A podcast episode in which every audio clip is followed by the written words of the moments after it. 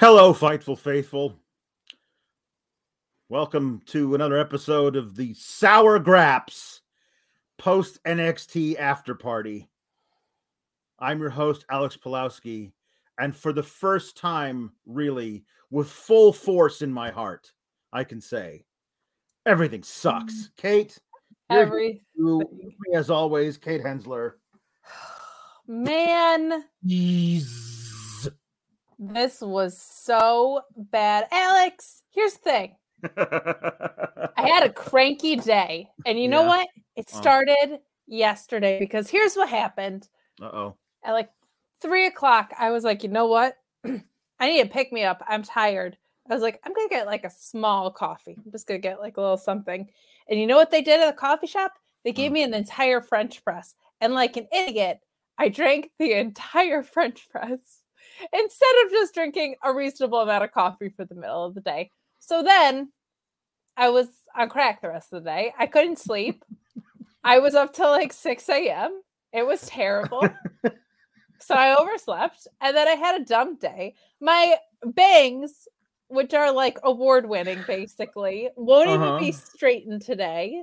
I Uh-huh. did have a bang and cheeseburger to try and turn my day around, which was helpful, but not a cure all. And Right. then I was like, this is the most sour of a day I've had going into NXT. And I was like, is this the worst episode we've seen yet? Or am I extra sour? And I think it's a little bit of both, to be honest. But this was just a really, really bad episode on top of a stupid day. I say dumb day, not bad day, because it's all gonna be gone by like the end of the week. Like there's nothing of consequence bad that happened today. Um, much like this episode of NXT, hopefully it will just wash away in the very near future. But Alex, man, I I Well, I- regarding regarding your story, you're you're talking to a person who doesn't drink coffee, so you lost me at French press. Is it anything like a bench press? Because I used to do those. it's like 24 ounces of freshly brewed coffee in front of your face. Uh huh. So it's kind of like bench pressing caffeine into your system. I Oh, guess cool. No, that's say. good. Yeah, yeah. Just hook it to my veins, Oh, but like with coffee. So anyway, leave a Um, thumbs up on this video. Yeah, do that, please. Leave a thumbs up. It would really help out Kate, who's still probably fiending on on on crack coffee, and and and and me. It would make me feel better because everything everything sucks. Because because because. Okay, before we get into this, send in your humper chats, humperchats.com. We we prefer you use that because we get a sweeter piece of the pie, or you can just drop in a super chat uh, at the bottom of the chat here on YouTube. Um, also subscribe to Fightful Select.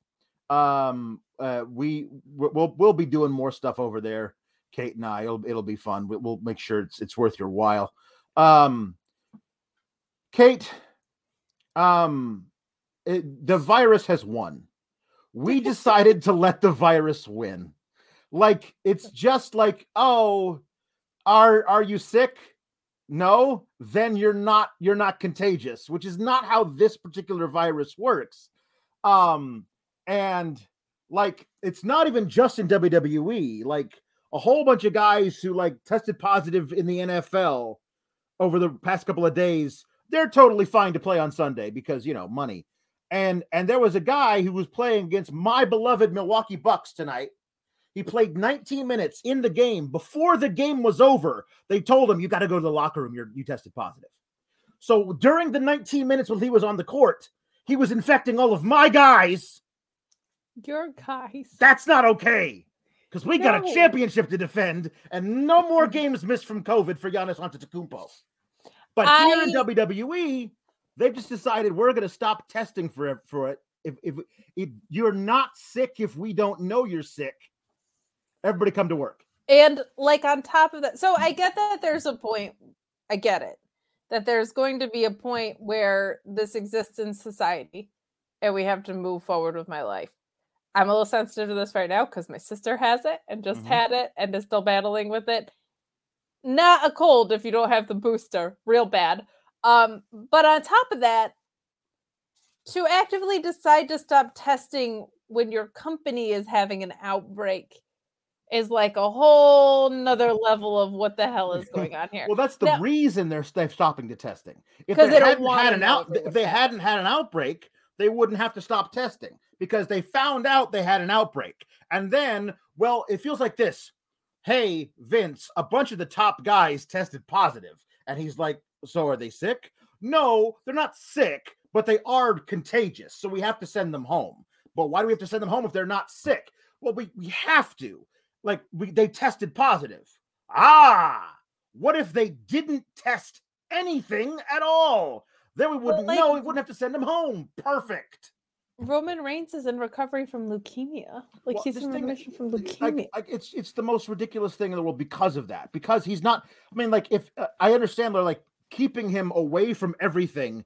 I, I believe is a precautionary measure because they have this really important Brock Lesnar match on Saturday. They want everybody to be healthy for.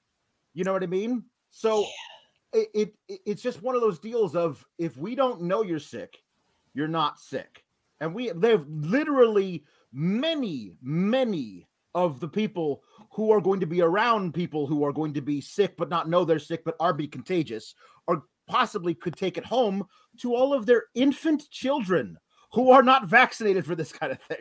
You know what I mean? So that's the thing. Like Seth Rollins getting sick is like uh, you know, he sends in a wacky video from his home in Iowa, and like down the down the hall is a little unvaccinated infant who's asleep that he can't be around because he might get her sick because he got it at work. But now he won't know that he got it at work because they won't test for it at work. And apparently, it's even worse in the PC. Like it's just a giant outbreak. Nobody was on the show tonight. They had Yeah. all these a- advertised appearances. They were like either um we advertised you coming. Don't bother to come because we don't want you to get sick, Matt Riddle. yeah. Or um there were a bunch of matches we were supposed to have. Let's did not happen. reschedule something random instead. But because we can't, because those people are, or let's have top talent send in a video message from their from their apartment because either they tested positive but are asymptomatic and they're staying at home, or we don't want them to get this horrible disease that's circulating around the performance center. It's just madness. I remember, I think in my first or second episode, I said it was going to be like the horse was loose in the hospital. I Yeah, referenced that John Yeah. Mulaney bit. Yeah. That's what I thought it was going to be with Vince taking over. This is a whole other level of there's a horse loose in the hospital because nobody knows what they're doing. Um, but it it uh it didn't help this episode, Alex. It did it, not. it, it really didn't and it was one it's one of those things where like i i guess i could never expect them to just be honest and say these people are out because they've tested positive for this for this disease that we're all dealing with in different ways. Like you know whether or not you've lost a loved one you know like there's now over 800,000 people in America who have died from this thing in the past less than 2 years or uh, or you got it and you got a really bad case of it and now you're you now you're trying to get back on, on the road to recovery or maybe you're like Keith Lee who got it and got a a related heart condition to it that kept out of kept him from doing anything he wanted to do in his career for like 7 months. Like all this stuff everybody is dealing with in different ways. And it maybe would to me it would feel like just kind of a hey WWE superstars they're just like us kind of a thing where where we, we could we could look at them and say well they're they're also human beings. Like that's a way to connect these people but but the people on top of WWE don't want them to feel like human beings. They're supposed to be superstars which is a, a, a code for some other otherworldly being that isn't affected by real world laws or physics. So another problem is because NXT is so bad to start with, there was no chance that them having to switch gears and do something organic was going to create a better Right. product. We Yeah. saw that happen when the plane was stranded in Saudi Arabia and NXT had to like invade the main roster just for like a human resource perspective. Like that was one of their better episodes. We saw them have to do like promo roulette for the WrestleMania rain delay. I thought those were some of the best promos that people had given from when you got like your Seth Rollinses and your Kevin Owens and your Sami Zayn's in that mix. Um, but when you have a bunch of green talent, it's not like uh no it's it's not gonna rise up. Yeah. That is not what happened here. Yeah. So. Yeah. Anyway um we got an episode of nxt that was drastically uh changed for this. Um we which is good prep for the main roster which is which is good which is good because that's going to be a thing that like uh, again the, the the quote unquote the good news out of this development is this kind of thing will never happen again because nobody will know that they're that they're contagious. You know? There on you the off chance somebody gets actually sick enough to miss work yeah.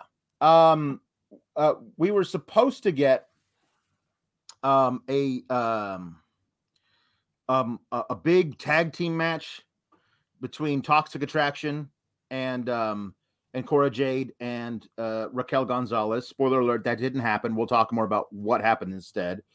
We were supposed to get Matt Riddle in the building with MSK to challenge Imperium. Matt Riddle sent in a video message. We were supposed to get uh, Dexter Lumis versus Grayson Waller as well. Now that one they actually explained away by saying that Dexter Lumis wasn't cleared after the one chair shot that he that he received from Grayson Waller last week. Grayson Correct, Waller he's was the one who came out and killer. well, you know, he's got a he's got a he's got a bruise on his back. He's got a boo boo. Um, Grayson Waller came out, and oh boy, am I done with the Grayson Waller stuff. Um, uh, Grayson Waller uh, is five and five in his career on 205 Live, and Ofer in everything on NXT coming into tonight. And out of all of that, they said, let's push this guy to the moon. Um, and I I feel like like wins and losses don't necessarily matter as much as they should. His thing is wins and losses don't matter at all.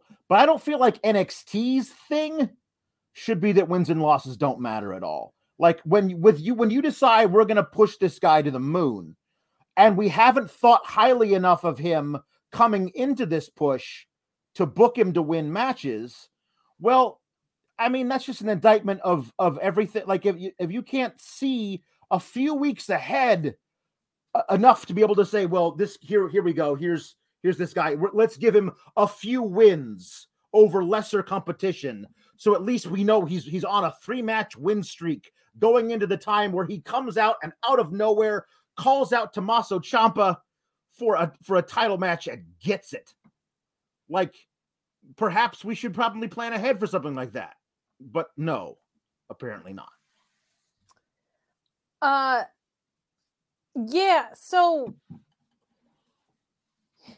this is weird to say, but I feel like losses matter more than wins. And what I mean by that is um if you're going to have a gimmick that starts with I'm better than a bunch of indie guys and you end up in the same place and you've lost to half the indie guys, you're not you're inherently not better than half than the indie guys. Like you're just not. We've seen it time and time again.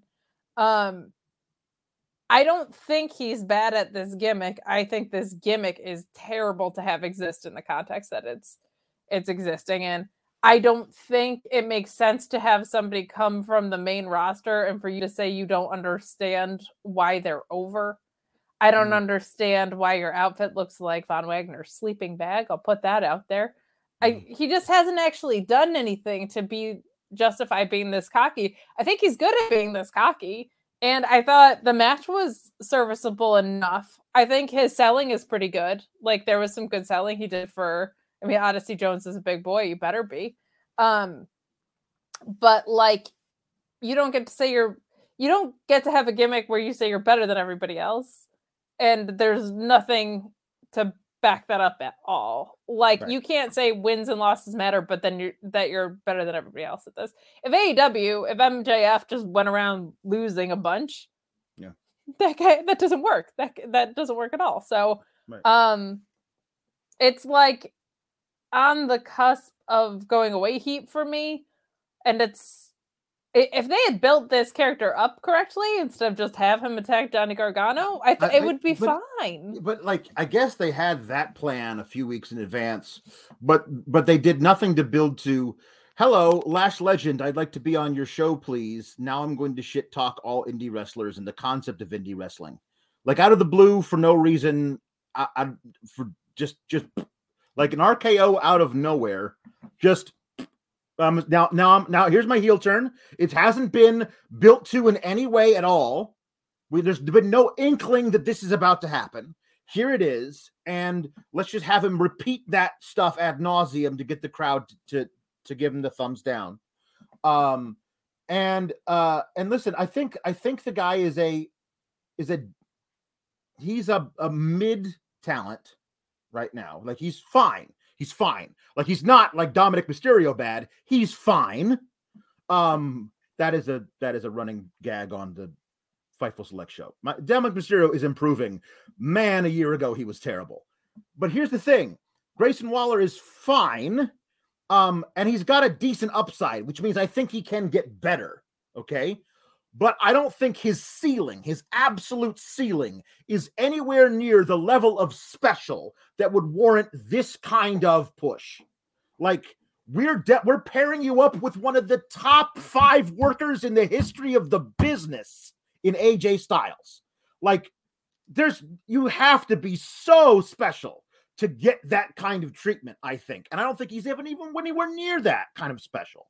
And because they ins- because um there's the old joke from Family Guy of um that that Peter doesn't like the Godfather. And his son Chris says, "How can you not like the Godfather?" I'll tell you why. I'll tell you why. It insists upon itself. That is this kind of booking. It insists upon itself. It is just like, no, no, no. We we are telling you this is what it is. You have to accept it. Don't question it. It's just what it is. We've decided this guy's the most important guy on the show.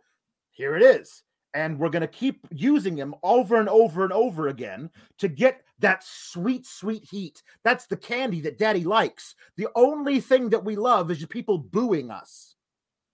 But what I don't so if you come out here and say blah blah blah, I'm the best at this. Save one amazing underrated CM Punk promo where he said, "We all say we're the best at this." Bret Hart said it, Chris Jericho said it, I'm saying it. Outside of that one great CM Punk promo, the next logical question is for whoever you're facing to ask, "Why do you think you're the best at this?" And right now he has no actual response. Like he hasn't had any wins, he hasn't had any titles there's just nothing for him to point to that would suggest this other than well i just am and there's just no meat on the bone in that so No. it's like if he's not super super skilled at this and he's never held a title and he's not winning it just doesn't work and it also doesn't work for you to go out there and talk a bunch of shit about a guy who has one like i don't know aj styles one of the most decorated professional wrestlers of all Like, uh, time you- and on top of that, they're not even digging into the fact that AJ Styles was like Mr. Indie. They haven't really even gone into. I'm I know they don't acknowledge other companies, No, but like he was the indie darling Mhm. that existed when they picked him up, and they're But- not even referencing that at all. like he he can say I've I've been I've been I've been working for 20 years, but they'll never acknowledge that they like he can say that out loud, but according to the company, his career started when he walked out at number At Royal three in that Royal Rumble. That was when his career started. And it's just a weird thing that you could have him come out and say, I've been working for 20 years, but we won't we won't acknowledge anything in the company before five years ago. It's just it's just crazy. We it's like we- if they tried to give Andre Chase this gimmick, where you're like, you haven't done anything here, though. Like you can't, you can't have no evidence for it because any logical person, even even kids, are Mhm. going to be like, well, why is this guy the best? Carmelo Hayes can do it a little bit because he actually has a title and he's Yeah. winning. It just makes no sense. Yeah. Um so um we we got some super chats in here to start out with the uh the Pringle and the Hensler saga. JW Pringle says, Hi, Kate's mom and dad. I hope you have a great new year. Here's to a better 2022. L'chaim. And Paul Hensler says, Merry Christmas, Happy New Year, and a blessed Festivus to Team Kalex, all the Fightful Faithful, and naturally, JW Pringle. So, very Um, important in the long term storytelling. My dad actually did super chat on Christmas. It's just that it got in before we started. Oh, okay. So he just wanted, he told me, and I want you to know, JW Pringle, he would never leave you in the cold No. on Christmas. Not like that. Yeah. How cute are my parents? Um, and, adorbs. Adorbs, cuter than my bangs today. um so yeah he comes out and and talks um uh, he talks waller talks about how he showed up on raw last night which apparently was was a you know an actual thing they were planning before the whole covid thing fell apart. There was a lot of jokes about man you got to be down bad if you went and rushed grayson waller to detroit. But apparently that was a thing they had planned.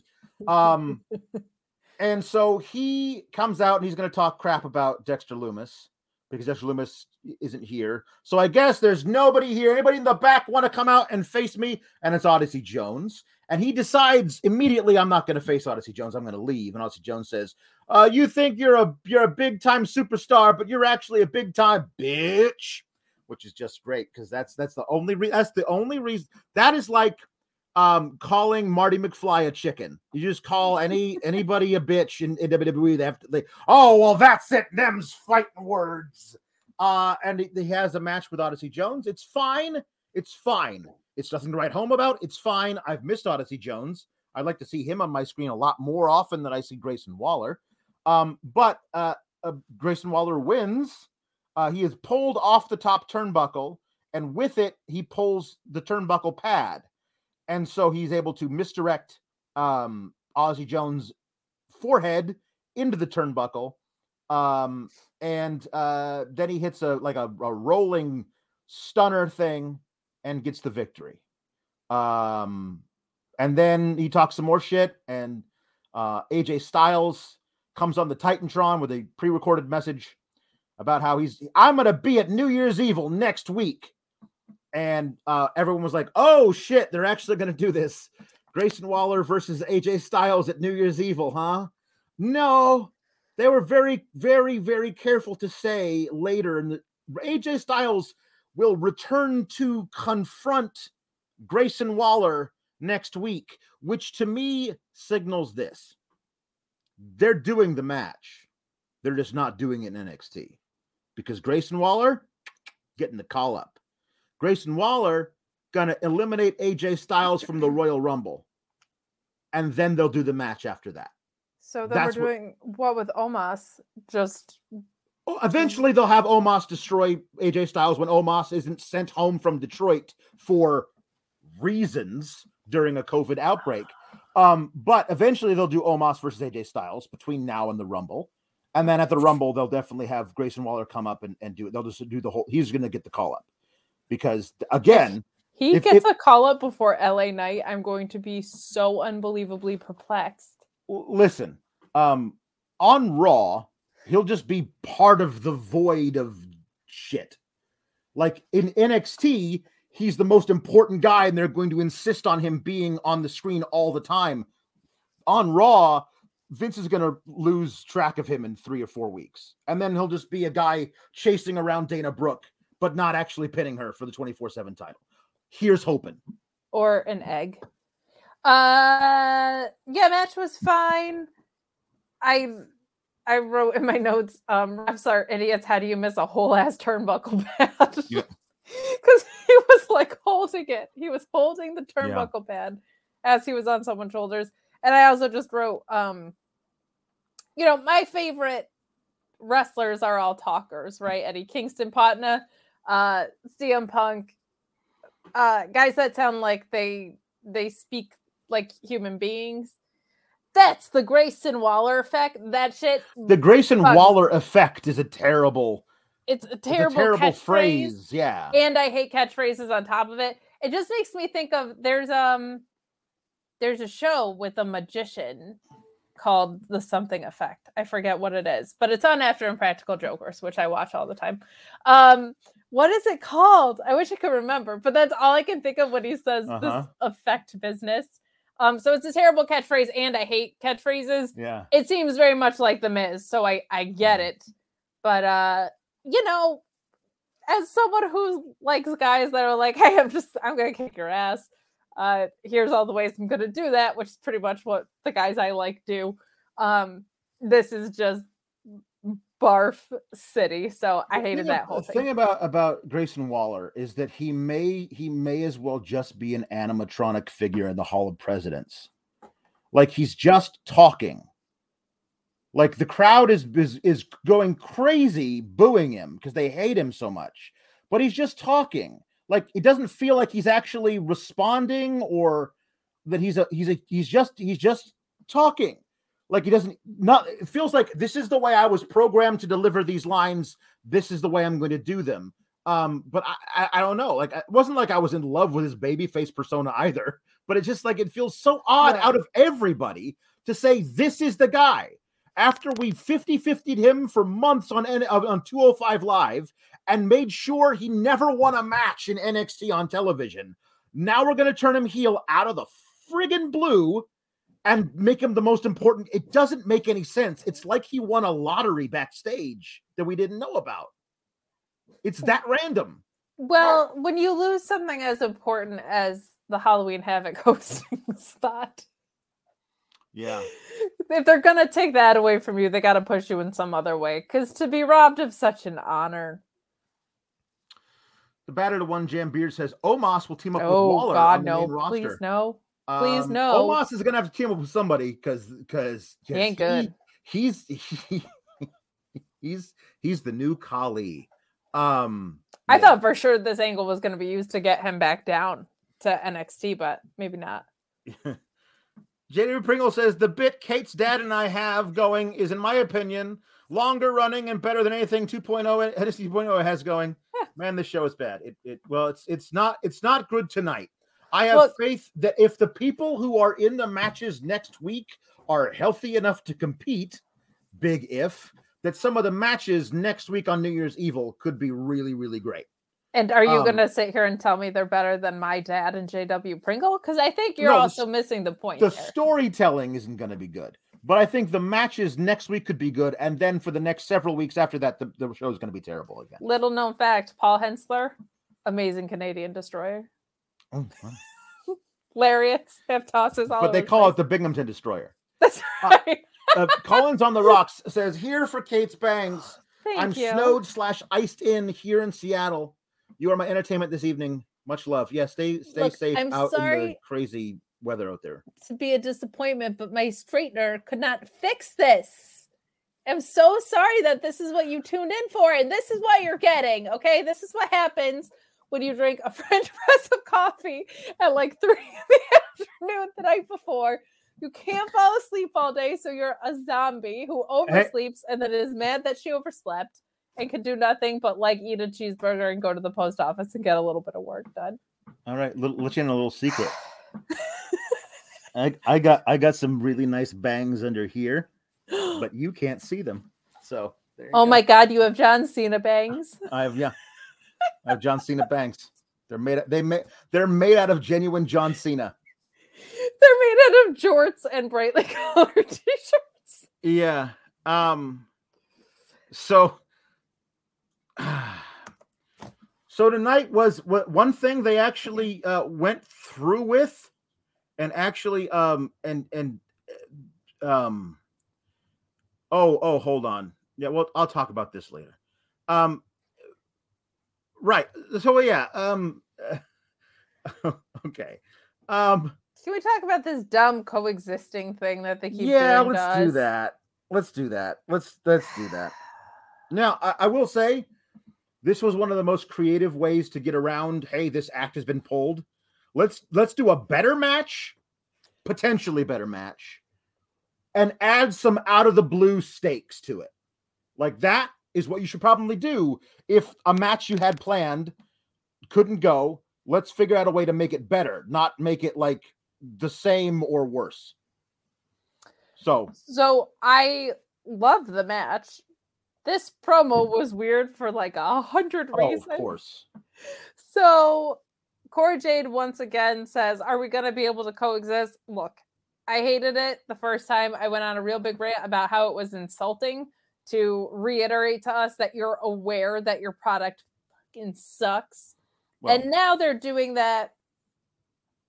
And it's not going to even get a reaction because they keep doing it. And it's like, now it's tired and insulting. So I hated that.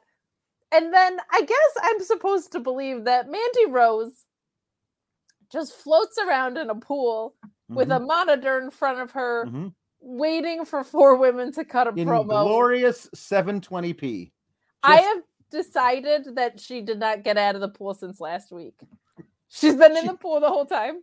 She's disgusting. She looks so hot. She hasn't showered. she's pruny Rose. She's so she's a pruned rose. She's a pruny pruny Rose. Prune, prune those rose. roses. Oh my goodness. She's disgusting. Her hair is turning green at this point from the chlorine. She, She- smells terrible.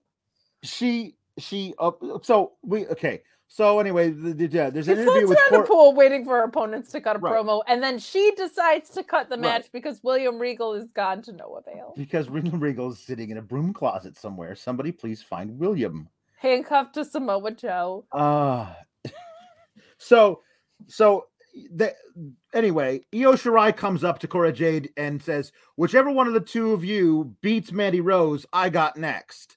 I never got my rematch, Raquel, which I did like that touch of like that's that's a bit of history that they could play on if they wanted to. It's never going to come into play again, but I like that they referenced uh, it. And then Kay Lee Ray comes out and says, "No, I want whoever wins this match at, at, at New Year's Evil." And then Mandy Rose, I don't know how she just appears on the screen. Like if you want to say she can book her own matches because the she's the she's the women's champion, like that's less of a stretch than I can uh, make myself appear on a screen behind the women who are giving this interview. Um, but she says, "How about this? I'm going to pull my girls out of this match tonight." For no other reason than because I can, certainly not because of the other things people are being pulled from events are.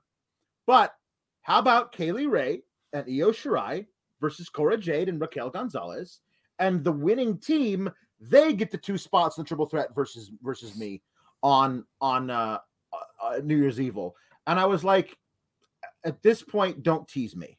Say goodbye to your credit card rewards. Greedy corporate mega stores, led by Walmart and Target, are pushing for a law in Congress to take away your hard earned cash back and travel points to line their pockets. The Durbin Marshall credit card bill would enact harmful credit card routing mandates that would end credit card rewards as we know it. If you love your credit card rewards, tell your lawmakers hands off my rewards. Tell them to oppose the Durbin Marshall credit card bill. At this point, don't tease me with Io Shirai and Kay Lee Ray, two of the best champions at the NXT brand across both Ever. continents has ever had, taking the place of Raquel, who's who's Raquel. Let's be honest, if you know about Raquel, and Cora Jade, who, listen, she's sweet. I think she's got a lot of talent. She's not ready for it yet. Like, the, the, I, in no way should Cora Jade be leapfrogging Io Shirai and Kay Lee Ray on her way to the title. Just not not a thing that she should be doing at this point. Um, so I wanted Kay Lee Ray and Io Shirai to win this match. Honestly, I thought it would be a really cool swerve. Let's be honest, none of these four women are going to beat Mandy Rose on Tuesday next week. So what does it matter? Honestly, they'll get their title shots further down the line. But apparently, I don't book the show. No, that's very apparent when I watch it because if you booked it, things would make sense. uh, and people wouldn't appear from the pool. Here's the thing. Can't they just have to like text William Regal to make matches? Like, can't you even just give me that? They do that in AEW all the time where they're like, I spoke to Tony Khan. That's enough for me. That's the guy Yeah. you should speak to to set the matches. And guess what? If you were lying about it, I bet TK would be like, hey, you little sneak. That's not true. But just like, I don't know. Maybe William Regal is a victim of the NXT parking lot. Where did he go? I'm so sad. And why has Yeah. nobody filled his place?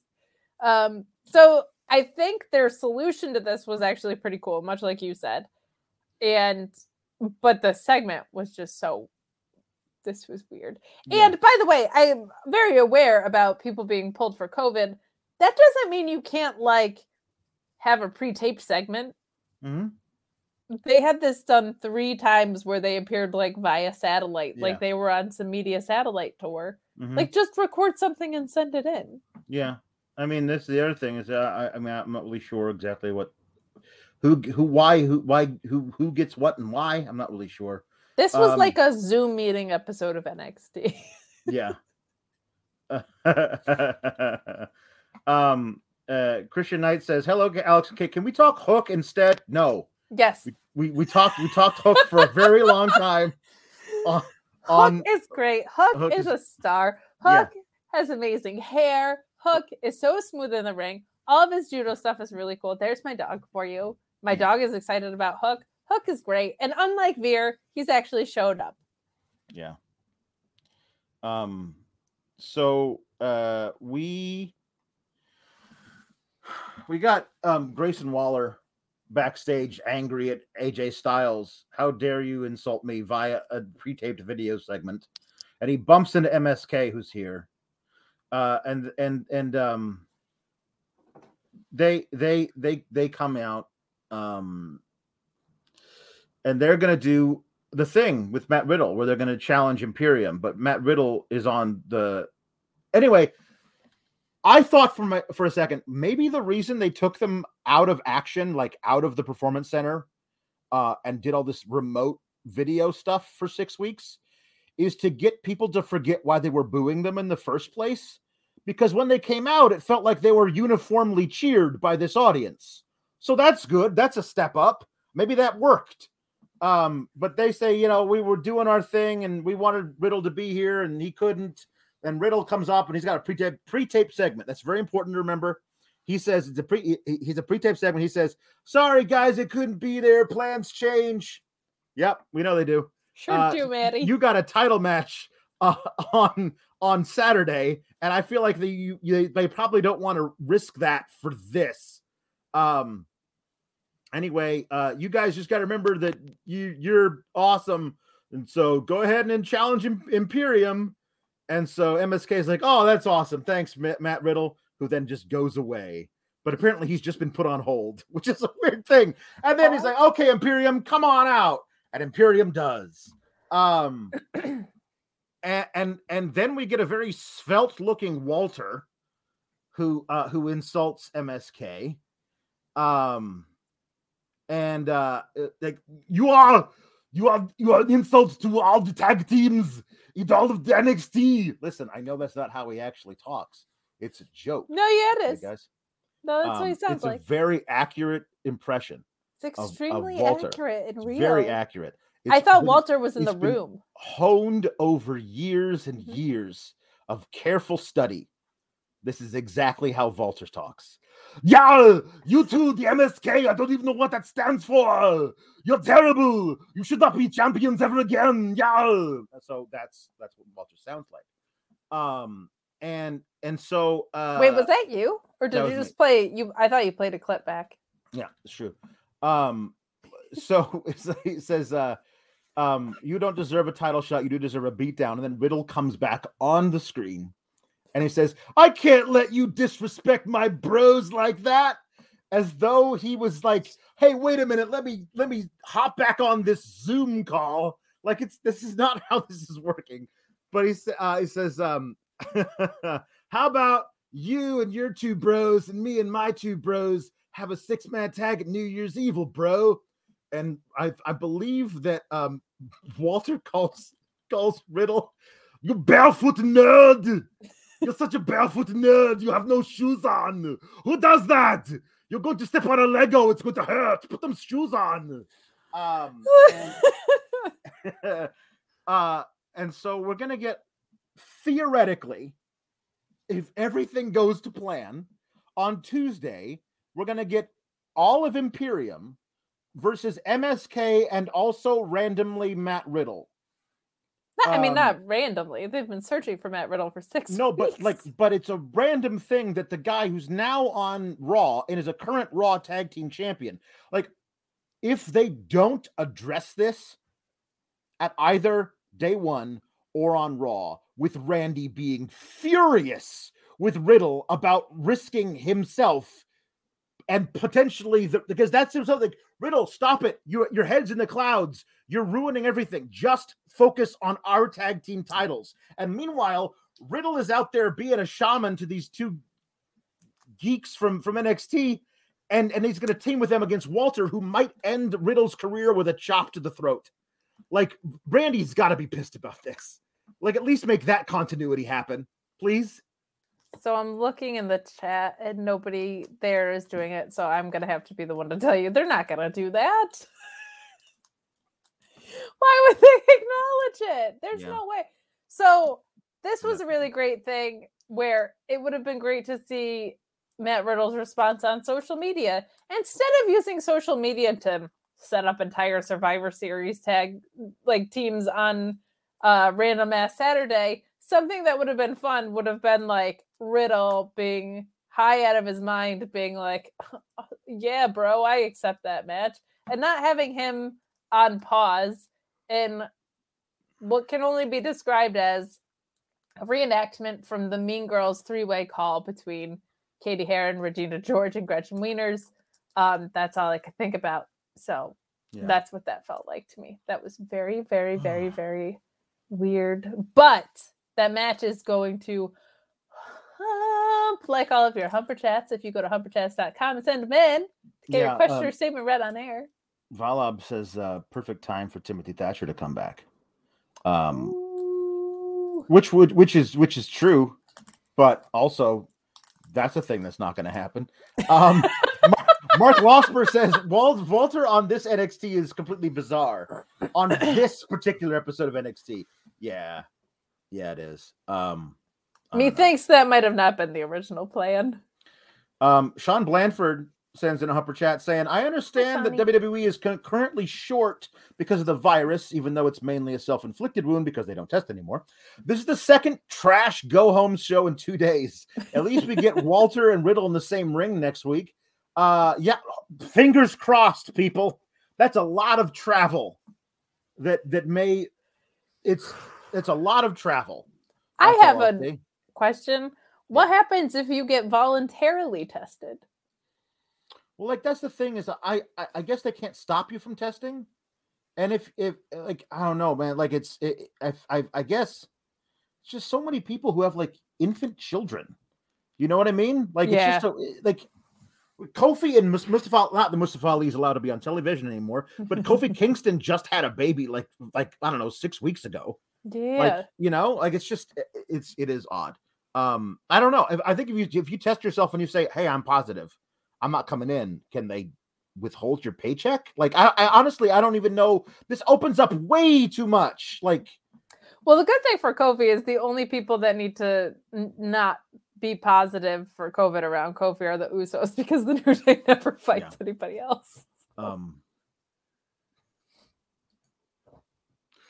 i need your clothes your boots and your motorcycle also stay out of my ring give them to walter um You're supposed to pay for that kind of action, sir, but that Listen, was too it good. was it popped me too much. It was too I- good. I, just I need a whole like you know how they do those deep fakes?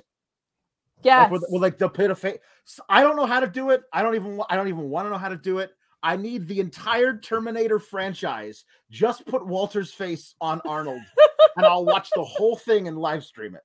Um, because and I'll do all the I'll do all the lines. it's true. Know- Arnold know most of them. Schwarzenegger does sound like Walter. I now know why you cry It's because not I chopped you in the chest. Yeah. Get to the chopped. Uh, Hasta la vista, Chesty. No, the band is sacred. I don't know Um, what that was. That was not yeah. anything. Um. So we um we got a, a little promo. This is a thing that they actually did. Um, they did promote and actually gave us. Unfortunately, uh, Tiffany Stratton's first match in NXT. Um, Buster's thoughts are everyone's thoughts. um so i uh so yeah um we got a promo for that, and then we got this we got this match match. Um, Fallon Henley, who was te- used to be Tesha Price, is Right. now uh, jobbing out to Tiffany Stratton, who I I saw somebody uh, send the super chat saying um Tiffany Stratton is like if Lacey Evans and Mandy Rose fused together into the worst gimmick imaginable that also can't wrestle. I, I was getting I was getting more like Lacey Evans and Carmella vibes. yeah. This is like like look how beautiful I am kind of a thing. Um, but she's definitely got a lot of the Lacey Evans uh strut to her. Uh and an un and a, and a and a very unearned arrogance about her character. Um uh the only thing I remember about this is a lot of her posing and oh she would do things where she would like jump over, do would leapfrog or something, and then jump up and do this.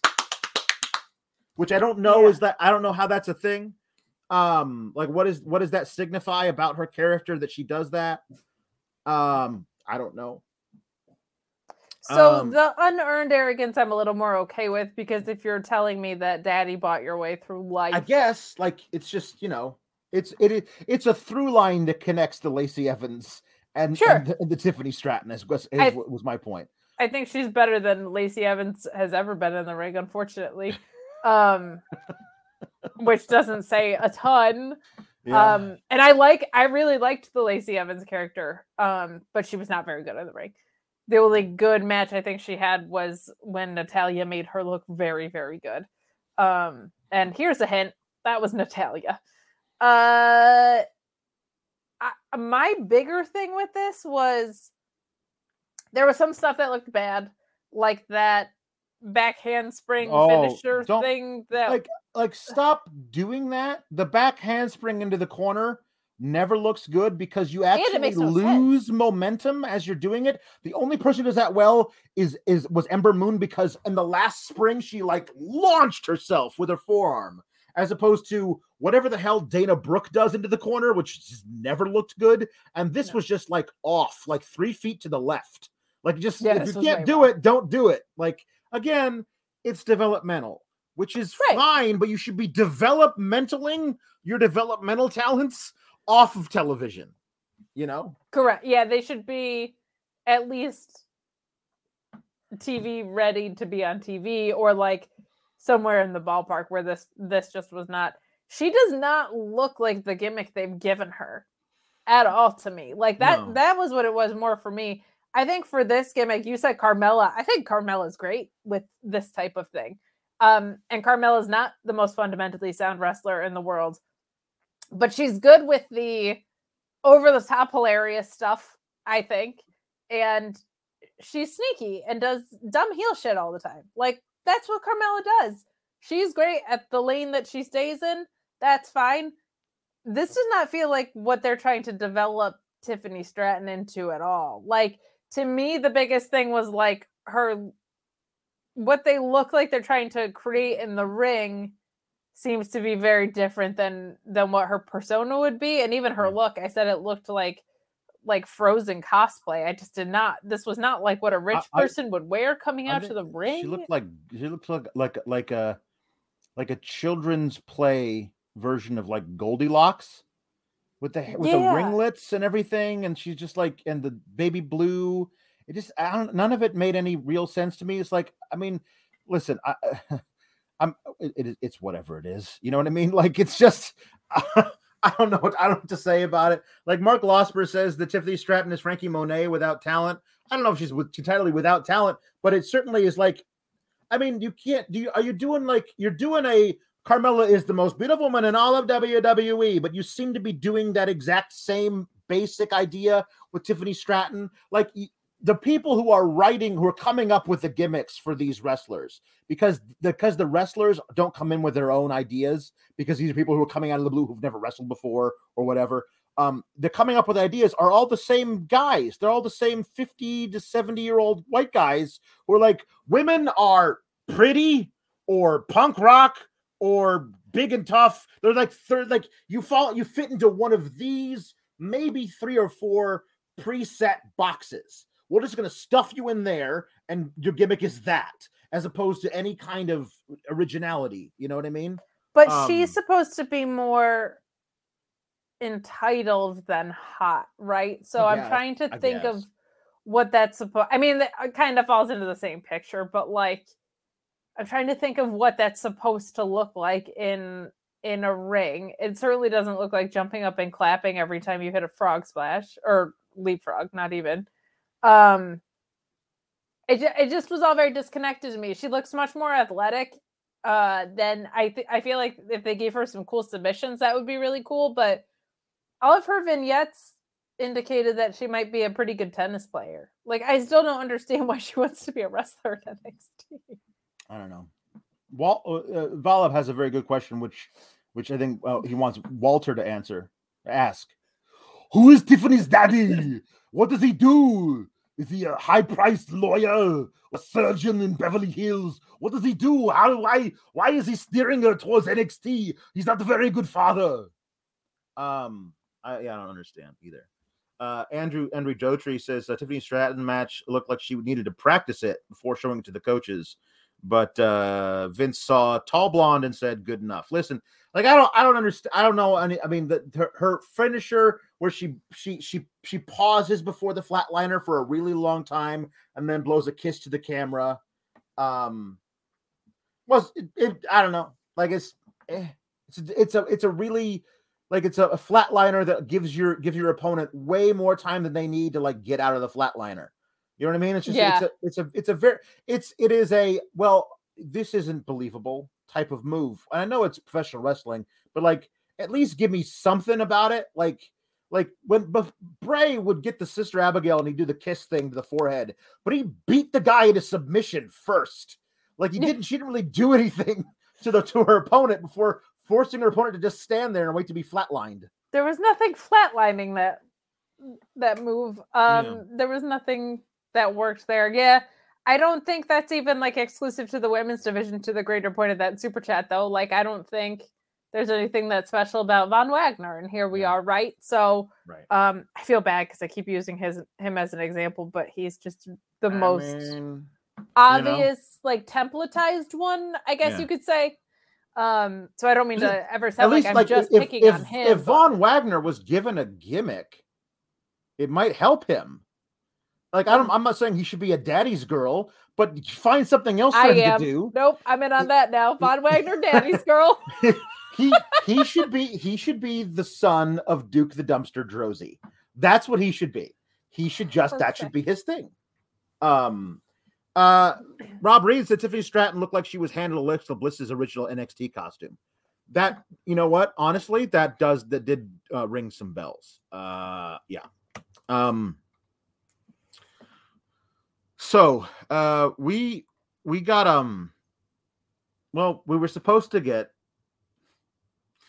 Harland versus uh uh The Brian the Brian Kendrick. Harland versus Spanky, as Luis Polito has put it in the notes.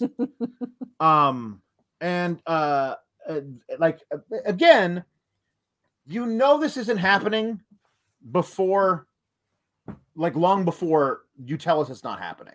Like they had Joe Gacy say like the, remember the Brian Kendrick, he calls you a freak. He called you a freak and and you remember how that made you feel. Now let's go have a match. Like they do this pre thing with Gacy talking to Harland, knowing full well that match isn't happening. Like you could tell us earlier that that match isn't happening, but you have to have them come all the way to the ring and then go. We were supposed to have this match with Brian Kendrick, but he's scared of Harland. All right, like at least at least the only thing I can say decent about this ridiculous Mandy Rose has booking powers in NXT thing is they handle all that shit before they got down to the ring. At least, like that is true.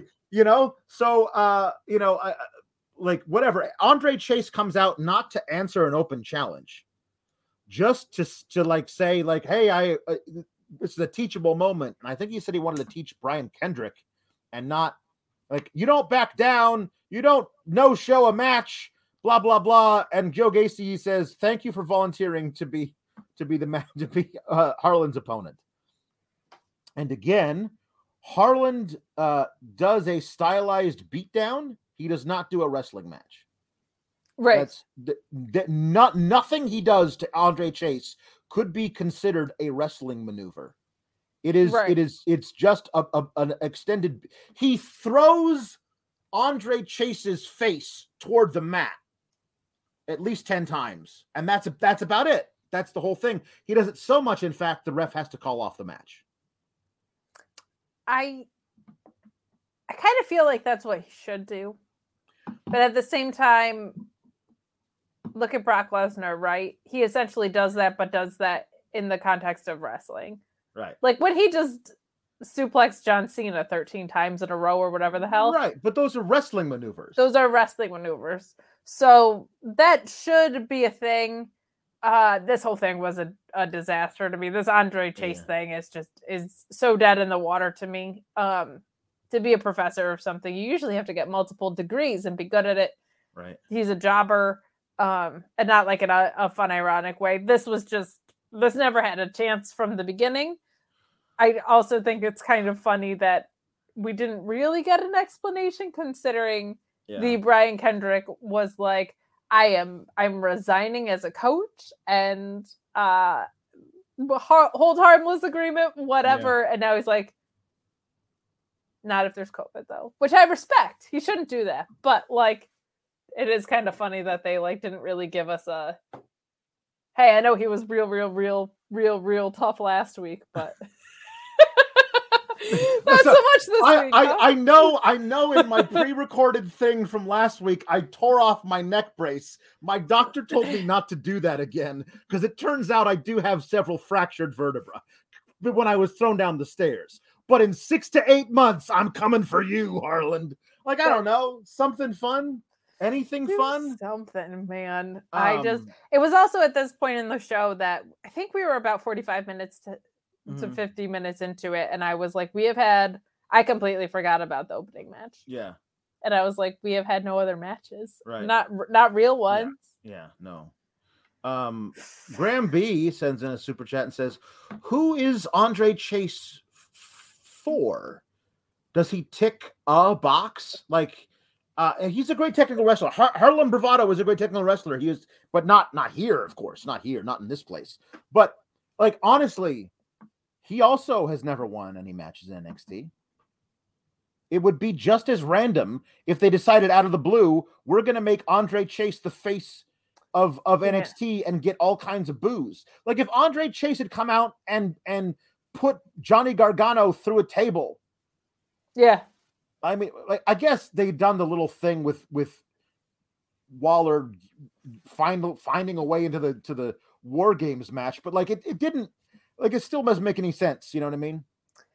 I think the only way to maybe save this Andre Chase thing is that somebody who's already somewhat established that you would want to start a few. LA Knight would be perfect for this.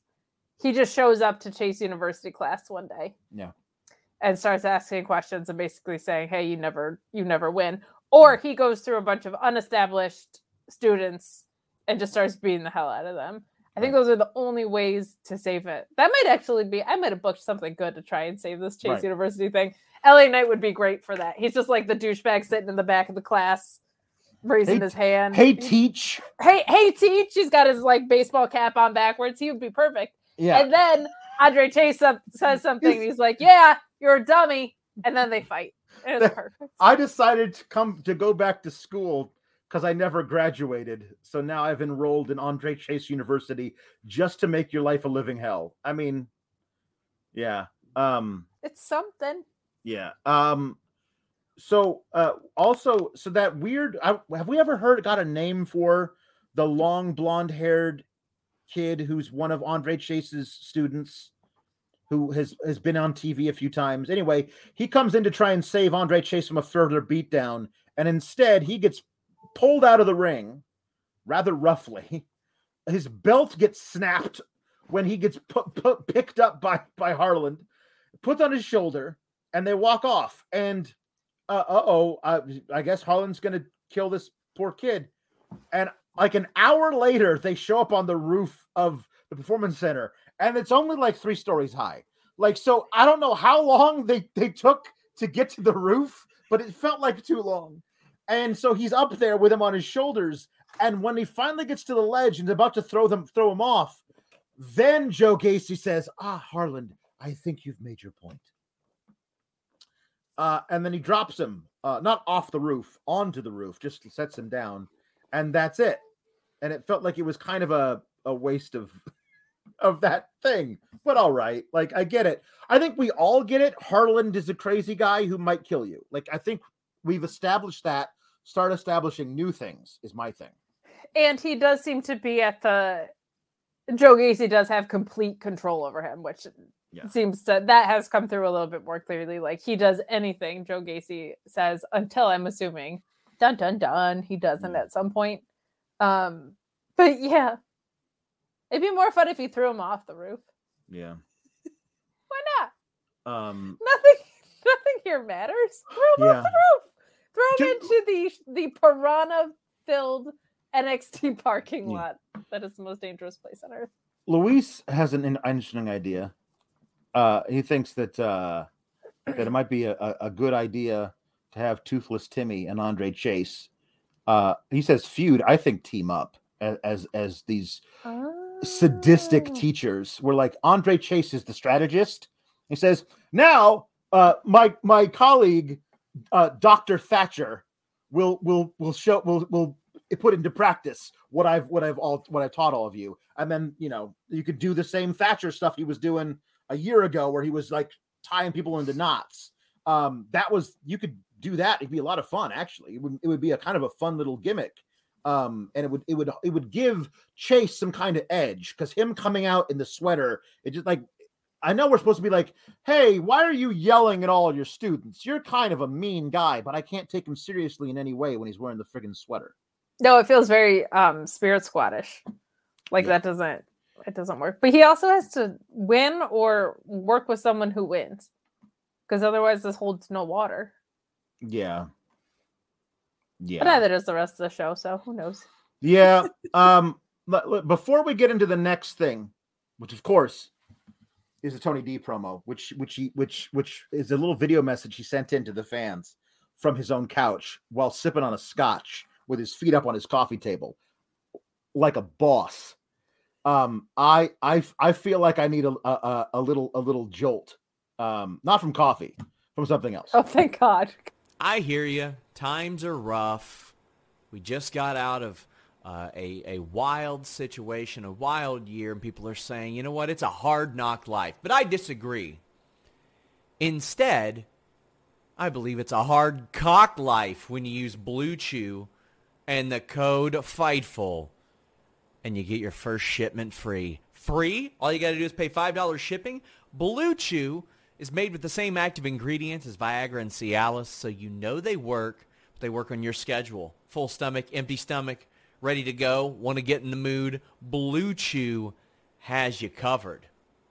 Instead of treated, we get tricked. Instead of kisses, we get kicked. I don't think so. More like somebody's getting dicked when you use BlueChew.com. No awkward conversations with the doctor. Because, I mean, you know, I'm all about not being awkward. No waiting in line at the pharmacy. It's because they work with their online physicians to get the active ingredient you need, and it ships straight to your door. BlueChew.com and the code FIFE will get you your first shipment free. That's how confident they are. Free.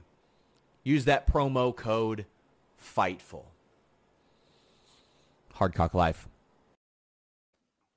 I can't believe you would cue that up before the one segment that is sure Um, to turn all of us on. I'm I'm uh I'm really tired, Kate.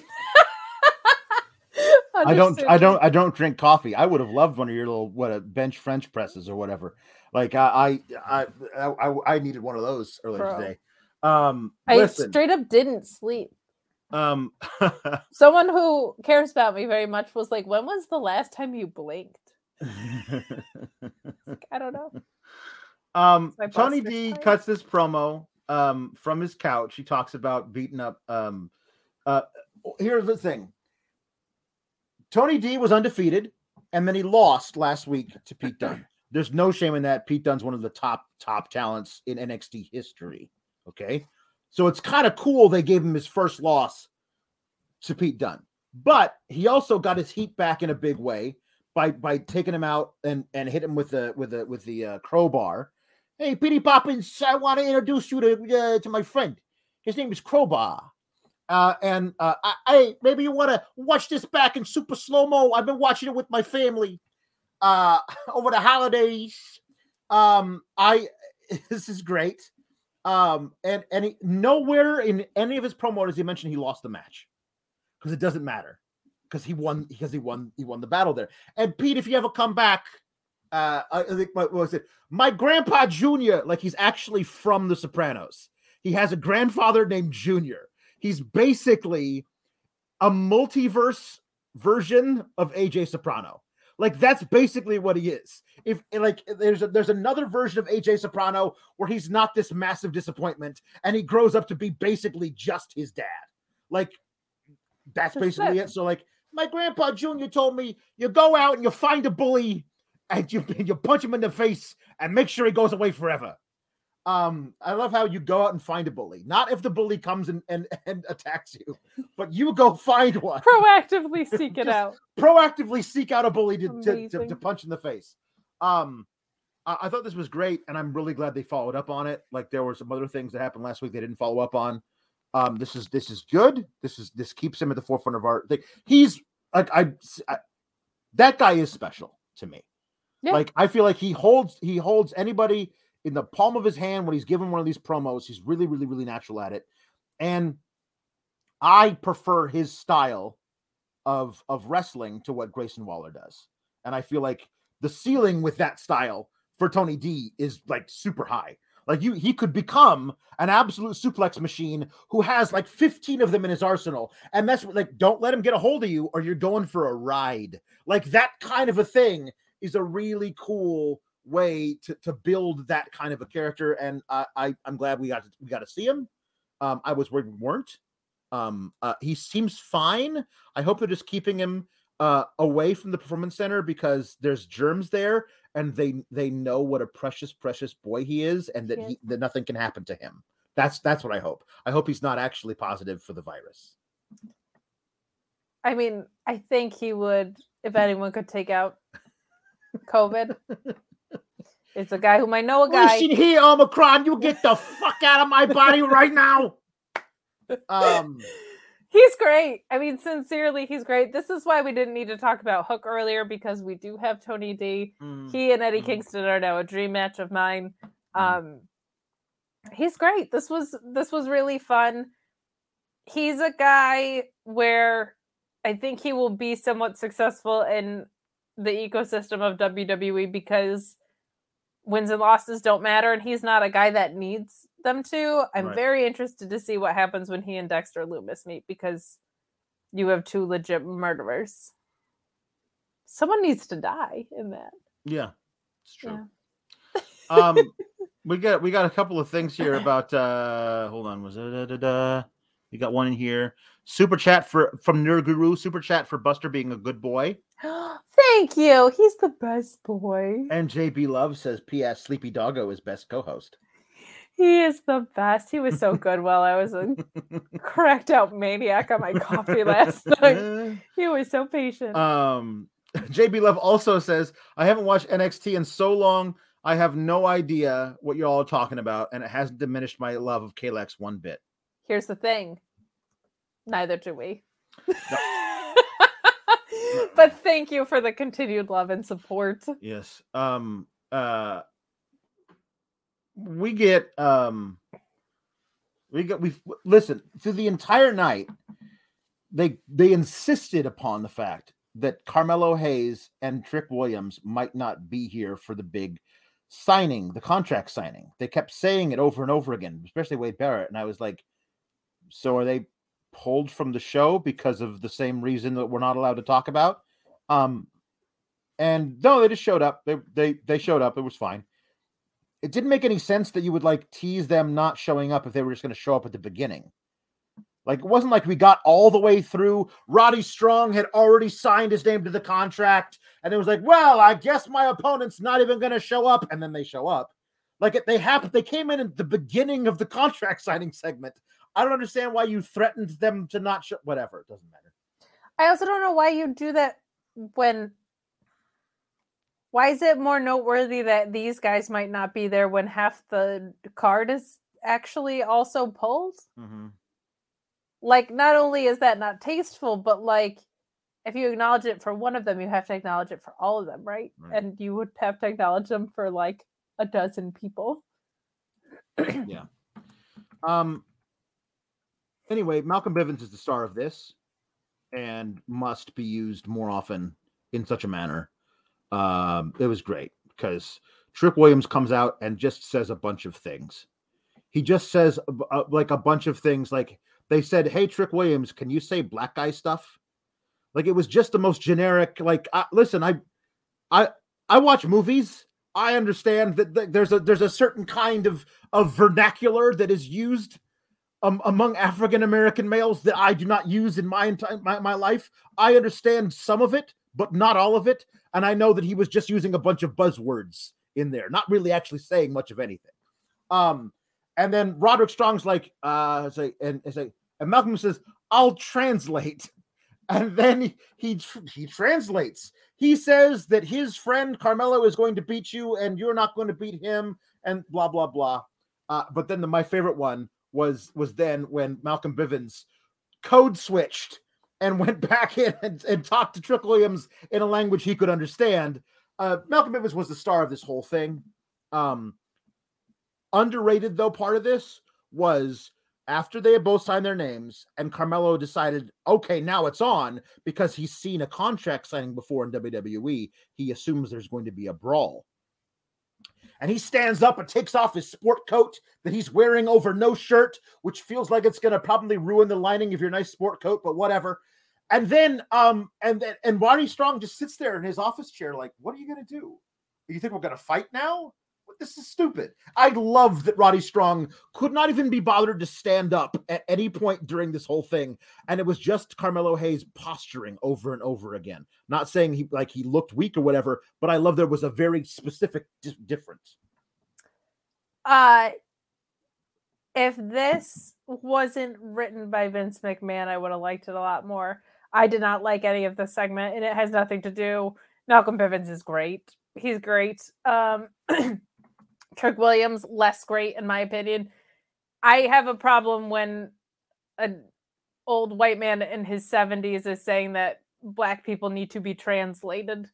Uh, that is that is something that I find very problematic. I have plenty of black followers who thought that this was great and fine.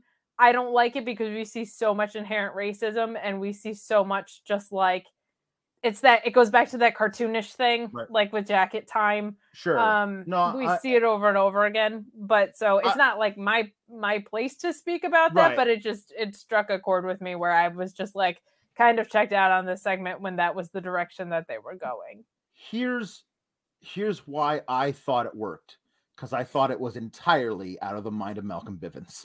Like it felt like it was a thing like this will be fun. We should do this. And then they pitched it to whoever was in charge. They were like, "Yeah, sounds great. Okay, cool." So then they figured out how they were going to do it and it actually I thought it worked to like make everybody look better because because of the way Bivens was treating the whole thing. I thought it, I thought it was I thought it, it worked because Malcolm Bivens made it work. There it did not ever feel as cringy as the jacket time stuff to me because it didn't feel like Bivens was commenting upon it. It felt like he was within it, like using it on purpose to get the joke, as opposed to everyone's laughing at me, which is what it feels like when they do Ikemen Jiro stuff. It felt That is like very fair. Malcolm Bivens was trying to get everyone to laugh along with him, and that was why it felt different to me. I get that, and I probably would have appreciated it if we didn't like just have hit row, which felt organically Oh black. yeah, uh, You know what I mean? Like, yeah, if I- it I- wasn't packaged in all of that. But um I think Malcolm Bivens is the first person I that Trick Williams had some real chemistry with. the- Like the first person there was some meat on the bone with. So it was nice to see that side of that for sure. Like it it felt um it felt like Malcolm Bivens was eliciting the reaction that we were we were trying to get out of Trick Williams and out of Carmelo. It seemed like this was a contract signing with a purpose where so few are. Yeah. Um and I really the part you said about Roddy Strong too, that that I really liked. That part I liked regardless of of everything else because that is what a savvy veteran would do in that situation, and this is how young pit bulls who think they don't miss would react. Like it Right. all it all made sense to me. Yeah. Um so earlier we got MSK basically calling out Imperium. Imperium's the champions, and MSK, because by virtue of this segment they did, are definitely the top contenders. And then we got a, a very long um package about uh double vest in the beach and the grizzled young vets and jacket time and Creed brothers uh, where they're like four teams, one goal, the NXT Tag Team Champions, and um, like Briggs and Jensen have the nerve to be like, um, the the the NXT Tag Division is the best it's ever been, and I wanted to vomit into my shoes. Like it was just, I, I no, no, and I love. Don't go out of your way to say that. grizzled young vets um like can say that you know we're we're we're the one of the best team teams in the world and the thing is they are like they are just like put them in the ring with an actual tag team and let them friggin like just like i don't know call them up to smackdown and let them fight the viking raiders and the usos and the new day please just let them do it for like 12 minutes each and then you can fire them after that and then they can go somewhere else like I don't know. There's just like I, I, almost think to myself, well, it does feel like they don't have a place in in WWE, and they might get released. And I'd be like, which would be good for them to go somewhere where they would be appreciated.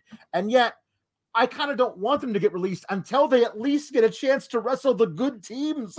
Like, just let them have, have that. But no, I feel like WWE, who does not view AEW as competition, yeah, has this weird propensity to give up, and they gave up on tag wrestling a long time ago. yeah, but they really give up on the things that AEW has exceeded at the most and they mm. go so hard in the other direction that it feels like they just they've like surrendered and and tag wrestling is one of them that's not even entirely their fault the tag division in, in AEW was always going to be a priority and um is in in my opinion the best one in the world um but it's like they just they gave up on tag wrestling a while ago but now they've really given up on it Mhm. and they've given up on protected losses and they've really given up on them since AEW has come along. So um that was something I noticed. Also, what do the writers in WWE think weed is? Like they know it's not LSD, right? no, Like do they think like it was like they went on this spiritual journey right. No, it's they, it's uh, uh magic mushrooms. They th- they they think that weed is magic mushrooms. I think. I think. Right. But it's like it wasn't a it almost There- seems like there- this whole there- riddle again, thing was a the same the same way the same way that there are four different types of women and they all have to fit into one box. Drugs come in two sizes. One oh man it's so crazy i'm on drugs or i'm on drugs! There's only two ways of doing it. That's it. You know what i mean? There's only two things None of which uh, people that actually oh no there's three three actually- three three is heroin which is i'm on That's- drugs Yeah, that's fair. there's the those are the three according to them i'm saying those are the three things it's like weed fits in with all hallucinogenics it's like cocaine and pcp and angel dust are one other thing and then there's like heroin those are the three different types of drugs all drugs fit into those three boxes Oh my That's god. it. They just need like the dare program in their life. I'm gonna call out Alonzo Smith in the chat saying it's metal in your lungs. yep yep Go to shop.fightful.com. get a medal in your lungs shirt Get a medal in your lung shirt. um, Um, yeah. grizzled young vets rule. The one thing I liked about uh, Double Vest in the Beach was they did at least say, you know, a lot of us just think we're these these uh bar hopping b- beer brawling whatever and we are and they were like, and you know what? they're right They're right. that I actually kind of popped for. I like that. uh Buster yeah. did not, as you can see. No. Um, earlier in the night, we got Xyon Quinn with an ultimatum. Elektra Lopez, I know you want this as bad as I do. Tonight, you must make a decision: me or Legado. And I feel like if if Elektra Lopez had been with Legado for like, I don't know, a year, two years at this point, as long as Legado has been together, um, which I guess is now like a year and a half or whatever, then perhaps she would have uh, a choice to make. But like, it's not like she's been with Legado forever. If she really wants to get down with some Xyon Quinn, um, then she should be able to do that, I guess. Really wants to get down with some Xyon Quinn. Mhm, Well, when somebody sings karaoke as poorly as him, who couldn't want to? Yeah. Um, I had the realization today that this is their attempt to make a pro wrestling stable a sports entertainment stable, and that made me want to die a little bit. Yeah. Um, so uh anyway, Solo Sikoa brushes past Santos Escobar. I don't know what the hell this was. You have you must apologize to me right now. And Solo Sikoa was like, no, I'm not gonna do that. Well, then we're gonna have a match. Okay. Um, and and then we had they we had a match, which was Santos Escobar versus Solo Sikoa. This is the kind of this is the kind of established guy puts over a younger guy that I can agree with because I think Solo Sikoa is main Sure. roster ready right now. He has a, a place, he has an act he can walk right into that needs it- some that freshening needs some up. freshening up. Um, uh, so having him work a guy like Santos Escobar, who's an absolute veteran, and one of those sad things of like, I I was so excited when he when he showed up at NXT because I loved I loved him so much as King Cuerno in in uh in Lucha Underground and everywhere else he's been. Um, and and it for a while, like they were using him really, really well, and it feels like he hasn't been on TV in a long time, and he's he's not even the leader of his own faction anymore. Elektra Lopez is, and whatever. Um, but now he's one of those guys. I'm like, well, either bring him up and like bring the whole the whole the whole fam up, and then link him up with with Angel Garza and Humberto Carrillo and make him like a like a huge faction of Latino heels. I think that could be a lot of fun. Or just let him go someplace else where he can be utilized properly. It's like one of those two things. Because right now, I don't think I don't think he's got any any his he's reached his ceiling in NXT, especially in this new version. Like I thought he had a lot of a lot of potential before the 2.0, but now I don't know what they're gonna do. Oh, 1.5, he was killing it. But Yeah. I think when they called up Hit Row, I we should have seen it coming because they called up them and not Legado. And that should have been like a little bit telling, I think, that um maybe Hit Row wasn't around for the long term because it just would have made so much sense to have one on one brand and the other on the other. And Legado honestly was more ready ring wise, I think, still is. Um so I'm with you, but it's also like, what's he gonna do there? Like, is he Yeah. going to chase the cruiserweight title or the 24 7 title around? Like, I don't even know who he faces. Yeah. Um, so it's just tough because I don't know where these guys fit in there anymore. Um. Anyway, this match with with Santos and, and was was good. it was a Um, match that was longer than 10 minutes. Was, Yeah. was Um, but Solo I think, did the Samoan drop uh directly onto Santos's nose. Yeah. Um, and and like I was like, oh, is he gonna be okay? Like, is it one of those things where like he got his bell rung so hard they got to stop the match, kind of a thing? But they continued it, and the very next thing was a running senton, which again landed right on Santos's face. And I was like, Solo, I love you, kid. You gotta aim that better. There's Yeah. certain fleshy parts on the torso that you're supposed to hit that on, not a man's orbital bone. Um, Yeah. by the end of the match, like he's his something was bleeding. I don't know if it was his mouth or his nose or I think what. it was his nose. Um, but Xyon Quinn came out um when Santos had the advantage, and so Santos ran and did a, a, a, you know a, a running jump onto him from from inside the ring, um, and then uh, I don't know he he wound up back in the ring, and Solo Sikoa kicked him in the face and uh, hit the big splash on him to win, and that that was what we got. Um, so we're gonna get more. We have it ended with Legado as a unit, him and his two boys, Santos and and his two boys there on one side, Xyon Quinn over there, and Elektra Lopez in the middle. I don't know. It's like it is a telenovela. Like it really is. Like, I kind of like it. I don't Yeah. hate it. I think it's uh like you said, she doesn't have an overwhelming loyalty to Legado, but it felt kind of like they had an assumed history when the reboot happened or something. Like I can buy that they maybe have had a bigger past than they've given us.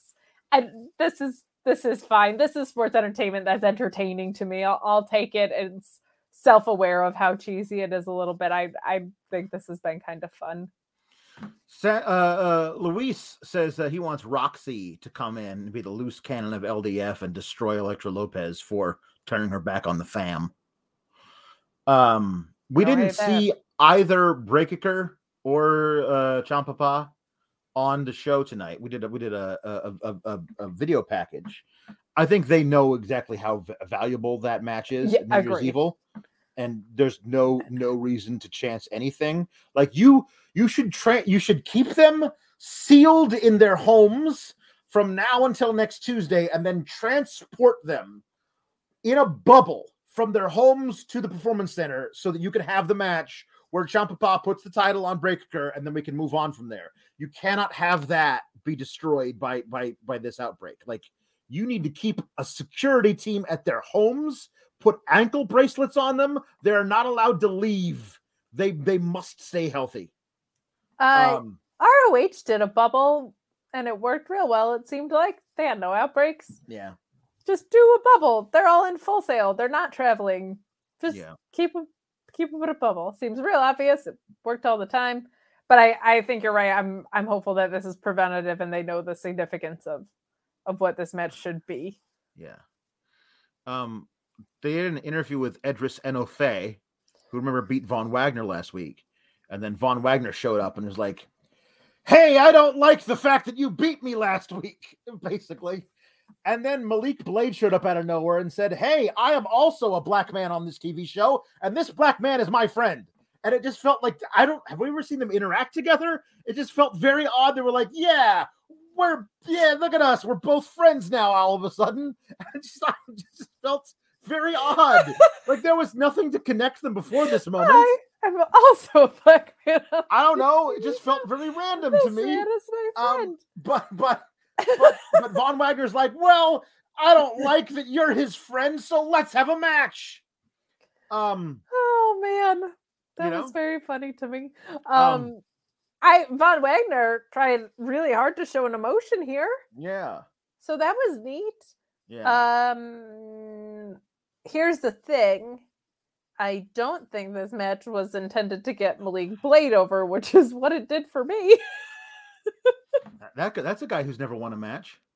That's a guy who's never won a match, and I was like, Perhaps he might win the lottery next week and be you the most important guy in NXT for a month. I don't know. he had a couple of spots in this that I thought were great, and Von Wagner just looks like he has bad pants and is like a lukewarm glass of milk in the ring to me. I just, I, uh, whatever they're doing isn't working. He's he's he's just a he's just a guy, Kate. He's Um, just a guy, and after life his is a nightmare. That was for Cora Jade. After the first match he had, the Fatal Four Way, um, it just was like, oh, that's this is why is this guy in this Fatal Four Way for the title? Like he's just a he's just a guy. I've never seen him before. He's just a guy. And then there was like reports out of like Meltzer was like saying that like, oh, Vince Vince sees him as a future WrestleMania main eventer. What? And like nothing he's shown since then has has given me any confidence that that that that either that Vince could possibly be right about that, or that Meltzer wasn't completely talking out of his ass. Because I know there's no way anybody could look at this guy and go, "Yeah, future WrestleMania main eventer." Like, Um, well, yes and no. I mean, I don't know what is in Vince McMahon's. Vince McMahon just might look at anybody who's like six one and taller and be like. WrestleMania main eventer. But he also did not like Von Wagner standing there on SmackDown. I also read, so who knows? Um, but you know, in Baron Wagner's defense, he was like in this fatal four way, and then went camping with Kyle O'Reilly and then hated Kyle O'Reilly Mhm. and now wears bad pants. This has been his I mean, here's trajectory. here's the thing that we should have done. We should th- th- again, they have no planning whatsoever. None. The thing that we should have seen is um we should have seen um Kyle O'Reilly laid out in the locker room and he doesn't know who hit him.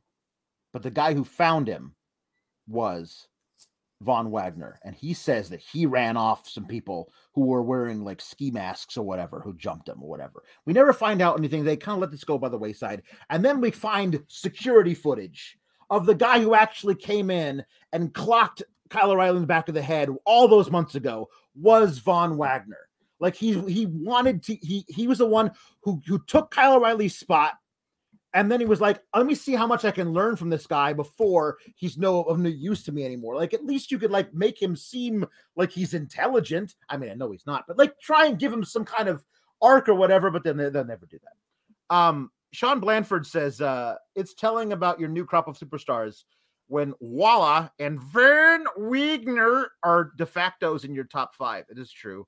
Um, yeah, it's not. I, I I don't think I don't think Von's still there. I think they've definitely bumped him down the card. Uh, he does not seem like a guy who's anywhere close to a title p- pro- program with anybody. Um, I also top five because there's only like eight guys there. I feel Yeah. like that if you're calling the new crop, if you're saying LA Knight is an old guy, then like of the new guys, your top five includes him because there's like seven of them. um, talking about all these backstage segments, including one we're about to talk about. Um, Asian Joe says some of these backstage segments have the same acting energy as the after school PSAs I watched in the 90s. Um, there was another one where where Solo Sikoa is walking backstage and he's jumped by Boa, takes him out, and he's got the face paint on, right? And then he turns and takes out the cameraman. And then a second camera is like run up to the scene, and the camera looks at Solo Sikoa and then looks up at Boa, who doesn't have the face paint anymore. It's magical face paint. It only shows up when he's the evil version of himself. They are doing a version of this story currently on Raw with Damian Priest, who's got an alter ego. Like at least there, he doesn't look different, but it's basically like, and, and Boa is like looking around, like, what happened? Where am I? Did I do this? Who am I? Like, it, like, I don't think this is gonna work. I, I, I, I respect the ambition, but this is not a thing that's going to work. No, Um, I don't have much more to say than no, that. there's nothing. There's nothing more. Look to at what to we just did. It's it's like Lily, but with face paint. Like Yeah. that we've seen it. We've seen Yeah. it fail before. Yeah. We've seen it work and be tired before with like Kane and stuff. It's just no. So we get uh we get our Io and Kay Lee Ray versus Raquel and Cora match. Um Cora has a new Skater Boy theme song. Uh, she's got a tiny skateboard. Sean Blanford I got about, a tiny skateboard. Now, I said that I I think that that Cora Jade has a lot of potential. She's not there yet. But Sean Blanford reminds me, but she has a tiny skateboard, Alex. Gah. So true.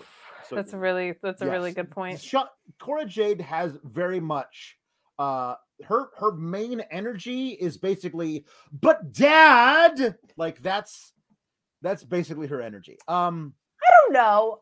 I think I was supposed to I was supposed to go to Hot Topic. I don't Um, think that. I disagree with that.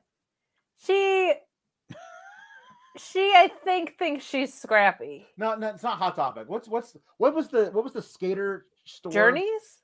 Journeys. Journeys or Zumiez. You ever have a Zumiez? Zumiez. My, my, when my little brother was into skateboarding, he would always he would live at the Zumiez at our local Oh my mall. gosh, I got skate shoes even though I didn't skate there, but they There were go. just cute. But they were not comfortable because they were flat because they belonged on Um, a skateboard. This But match pink and was white and black. this match was fine. Okay, this match was fine. It was. It was okay. It was okay. I was, uh, as I said, I was openly rooting for Io and Kay Lee Ray to get the title shots. I wanted it. Buster's over it. I um I was, uh, I was uh, he wasn't into it. Neither was I at the end Yeah, yeah. He was was like, I'm out. Peace. because he knows what we're about to talk about. Yeah. Um. Raquel accidentally backs up into into Cora Jade, who is now the legal person. Like like she backed up into her, and Cora Jade kind of inadvertently kind of tagged herself in after the after a big chingona bomb on Kay Lee Ray. Um, and then Raquel's like, "Why are you tagging yourself in?" Like, no, it doesn't matter which one of you pins anybody, because you just me to make sure that the two of you, one of the two of you, pins somebody, because then both of you get title shots next week. Why are you why are you arguing with each other? And Cora Jade, to her credit, points out, hey, you might want to turn around and catch Io Shirai is about to do a cross a, a crossbody to the Hey, back of your skull. And so then she picks her up and she tosses her out. Um uh and then she gets really upset. Oh no, then um she like, why are you pinning? That's my pin. I'm supposed to pin Kay Lee Ray. No, no, no, no, no, no, no. And then Kay Lee Ray gets a distraction roll up, and I was like, oh my god, they're gonna do this. They're gonna have them not be able to coexist after all, which is gonna cost them their title shots and maybe begin a thing for the two of them to do outside of the title picture for a month. Nah. No. I mean, they will. They will at the, the title match next week. They're going to do that because then um, Raquel stops Cora Jade from being pinned by rolling her into position where she's pinning Kay Lee Ray. And then she's angry at Cora Jade for getting the pin that secured her a title match next week. This none of this makes sense. None of it. It Nope. boo to everything about the end of this main event. Boo to it, I say. Boo to it. That's why Buster just left. It makes no sense. I didn't want them to go over anyway. I also think maybe we don't get an immediate payoff there because I wonder if Dakota Kai is the one that costs Raquel and we reignite that. Oh God. Just gonna throw that out there. I wouldn't hate that. Um, but yeah. The match was fine. The booking of it was stupid from the coexist angle. The booking of it was stupid from who went over, in my opinion. I think it's way more interesting to have um, three champions in the match. I think that would have been cooler. I think uh, Io is probably your best bet to give Mandy Rose a good match. So I think that would have been smarter. I would also have popped for Kay Lee Ray just beating the absolute dog shit out of Mandy Rose for a while and Oh, seeing what for happens sure. with that. yep. Yeah, I think that would have been great. I don't know. And then um I think Io could have made Mandy look good, and I think Kay Lee could have made Mandy look bad in a good way. um Ma- Ma- Mandy having to somehow scrape and claw her way to like s- secure a victory over a madwoman like Kay Lee Ray would be Would a be lot great. of would be great if you wanted to actually I don't know if you wanted to anyway in any way legitimize Mandy Rose maybe that That's would be it would be good to have her win some matches against really top talent without having to cheat to do it. I don't know. and um I just yeah. the coexist thing is played out to the point where they make fun of itself. And then now you're making coexist, which can actually be good. It doesn't make sense when you're trying the goal is to get to a triple threat. Yep. And now you're getting mad at who gets the pin. It makes no, No. fucking sense. And there's nothing personal between them. Like there's no like, oh, I I'm so I'm so irate with Io Shirai that I have to get the pin because it's as much about beating Mhm. her up. That's not there. No, none of it. That's not part of this. No, it's bad. Um, Cyclops is better than Wolverine. Says Raquel sucked as champ and Mandy Rose is worse. I miss Io. Um, I think I I I I was fooled a little bit in, into into being like a, a, a Raquel guy a year ago. Um, that the New Year's Evil last last year, that that Rhea Ripley and Raquel That was match was so great that I was like, yeah, sure, belt her up. Let's do this. Because I loved Rhea so much and did not realize how great Rhea made Raquel look. Um, and I I don't think her her her run as champ was great because they didn't really know how to book her. She was like faced and she was healed, then she was faced and she was healed. Like it did, yeah, it didn't make, um, yeah. I don't think she was a bad champion. I think that's on her booking. I also think. Oh that the- yeah, like the, her reign, her reign who- wasn't. Whenever I say her reign was bad, I never never blaming, blaming the person. I'm blaming Yeah. just the, the, how they presented her. It just didn't work. the super chat seemed to not be a fan of her though and i i think that the um the bar was just so damn high going into that and i think raquel was very much made in the chase to the belt so i get it because i don't think she's as good as many of the champions that came before her but i think she's still very very good and i think she could do a lot of really good things on the main roster if they would ever call her the fuck up Yeah. James Nepper says NXT. There's a two, there's an O, but where's the point? That's good. that's, a t-shirt pal you should a- make that That's a t-shirt right there. um, yeah. Um, so here we are at the end of the show, and I have a lot of super chats to read, so I'm going to do those. Okay. Um, uh, Mark Losper says about the Boa Stang character, where he he doesn't real he doesn't remember because he's he's got the face paint. Um, uh, given how horrible all spooky gimmicks go in 2021, seemingly, will the Undertaker get over in today's environment, even if booked competently? No, no. There's no way we would go for zombie funeral director. Not a chance anybody would go. Like there'd be a certain subsect that would go for that, and the grand majority would think those people are nerds. So you know, like, like I'm, I don't know. I, I just it's too bad. Taker was Um, kind of the first to make it yeah. work to that level Yeah. of success. But like American Badass Taker would have worked. Yeah. Uh, imagine the uh, Ricardo Ilo says, um, imagine the matches AJ could have had in NXT. AJ versus Finn versus Cole versus Ciampa versus Kushida versus I'll, add- I'll add versus Gargano. There it is. We never got a chance to see AJ Styles versus Gargano. Nope. Never. That's that is a travesty that we never got a chance to see AJ Styles versus Gargano because my God would that have humped. But no, no, we don't get that. We're gonna get Grayson fucking Waller.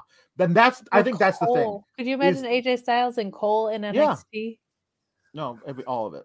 Uh, we we at least we got AJ versus Finn on the main roster in that weird TLC show, which which wasn't supposed to happen, but ended up being a really good match. Um, Mark Losper says, "Do you remember when we dreamed of stuff like AJ versus HBK? We went from that to him feuding with this B grade Miz from NXT. Screw this company. Well, I definitely agree with all of those things. Um, uh, the Nerd Guru says NXT 2.0 is like when you stopped believing in Santa. For so long, NXT 1.0 Santa gave us great takeovers and TV gifts. Now your uncool parents do it badly. It's like when you're 13 and they're like, "Oh, hey, I think I see something back there behind the tree from Santa. Is that what you've been looking for?" Like, "No, it's not. I don't want this." He's still real to me, damn it.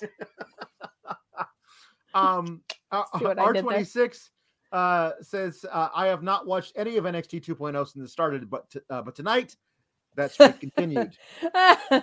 Stardom has a P- a pay-per-view in the morning. I didn't want to watch bad wrestling before that, which I'm sure NXT 2.0 produced tonight. Have a great show. Hashtag Team KLX. Thank you, R26, uh, for for your humper chats. Um, uh, uh, hold on. We got um, bu- bu- bu- bu- bu- Luis says if we're gonna do AJ and NXT, have AJ versus Tony D. I'd like to see those those promo battles. That'd be a lot of fun with Tony D. I'm like, hey, what you wait, wait, hey, TNA? Listen, my uncle runs a strip club. I know all about TNA, but I never saw. I don't know. Like, no, anyway. I'll make Um, an impact on you, you son of a. Um, uh, Jay Blood said didn't watch NXT. I come here for the entertaining version. By the way, Oh, Sonny Kiss and Joey. Janela had a banger on Dark. Love y'all. I've heard so many good things about that match. I'm gonna go watch it uh, after this. their dark match when I was in Newark was fantastic. Yeah, Um, yeah, I I that that feud and Diamante and Swole I wish had gotten paid off on on television. yes. Um, we got uh, let's see here.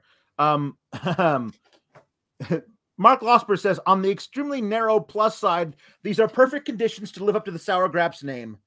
I am so glad I haven't given WWE money in forever. Um, Me either. I used to buy merch every uh, holiday season because everything would be super on sale. It's yeah. been years since I did that. um I was just thinking about AJ Styles and Tony D. mhm. What if Tony D just no sold all of Japan? Like they're talking about New Japan, and he's like, "What's Japan?" Like just doesn't acknowledge Hey, anywhere but. Italy and the United States. freaking what? New Um, Japan. What's the old Japan? Where's hey? I never I never been. Uh, it's like is it like Mexico and New Mexico? New Mexico Pro Wrestling. Yeah. Um. So, uh, um, some stupid punk says, "Y'all remember when you got to do an AEW Rampage review? Remember how fun that was? Let's go back and live in that time." But hey, Dynamite is tomorrow. Thank you both for being awesome. Kate, your Twitter gets me through the workday. Ha- Hashtag Team French Press. Thank you. Um, I'm not on that team currently because we needed to yeah. take a break, but um, uh, book celebrity Jay Shell Nicole. Yeah, she's gonna be in. She's gonna be in books. two, Two, two books. Um, she's awesome. Uh, and I'm gonna be on her show this Friday where we're gonna fantasy book some stuff. We taped it like weeks ago, and all of the stuff I fantasy booked can no longer come true because things happened between then and now. So it's like, ah, whatever. Um, she, but she says, "Hi, friends. Yes, you were. Uh, hi, friends. Hope you're having a good day. Happy New Year, besties. Happy New Year to all." Happy Um, birthday, famous woman. Kate's Bang says, as much as we like to shit on NXT, what's your most memorable part of NXT this year? What are you hope, hopeful for in 2022? Well, listen, if you want to go back to prior to the to the change, um uh there somebody pretended as my banks? Can we Yes. start there? yeah, couple, that, that's that's your names. That's that's their that's their, that's their name. Well, Here's let's ask them right here. what do you think? Why do you have a cowlick cut into you? Why are you so bad at being straightened today? uh there was some really good stuff in the first half of the year. There really, really was.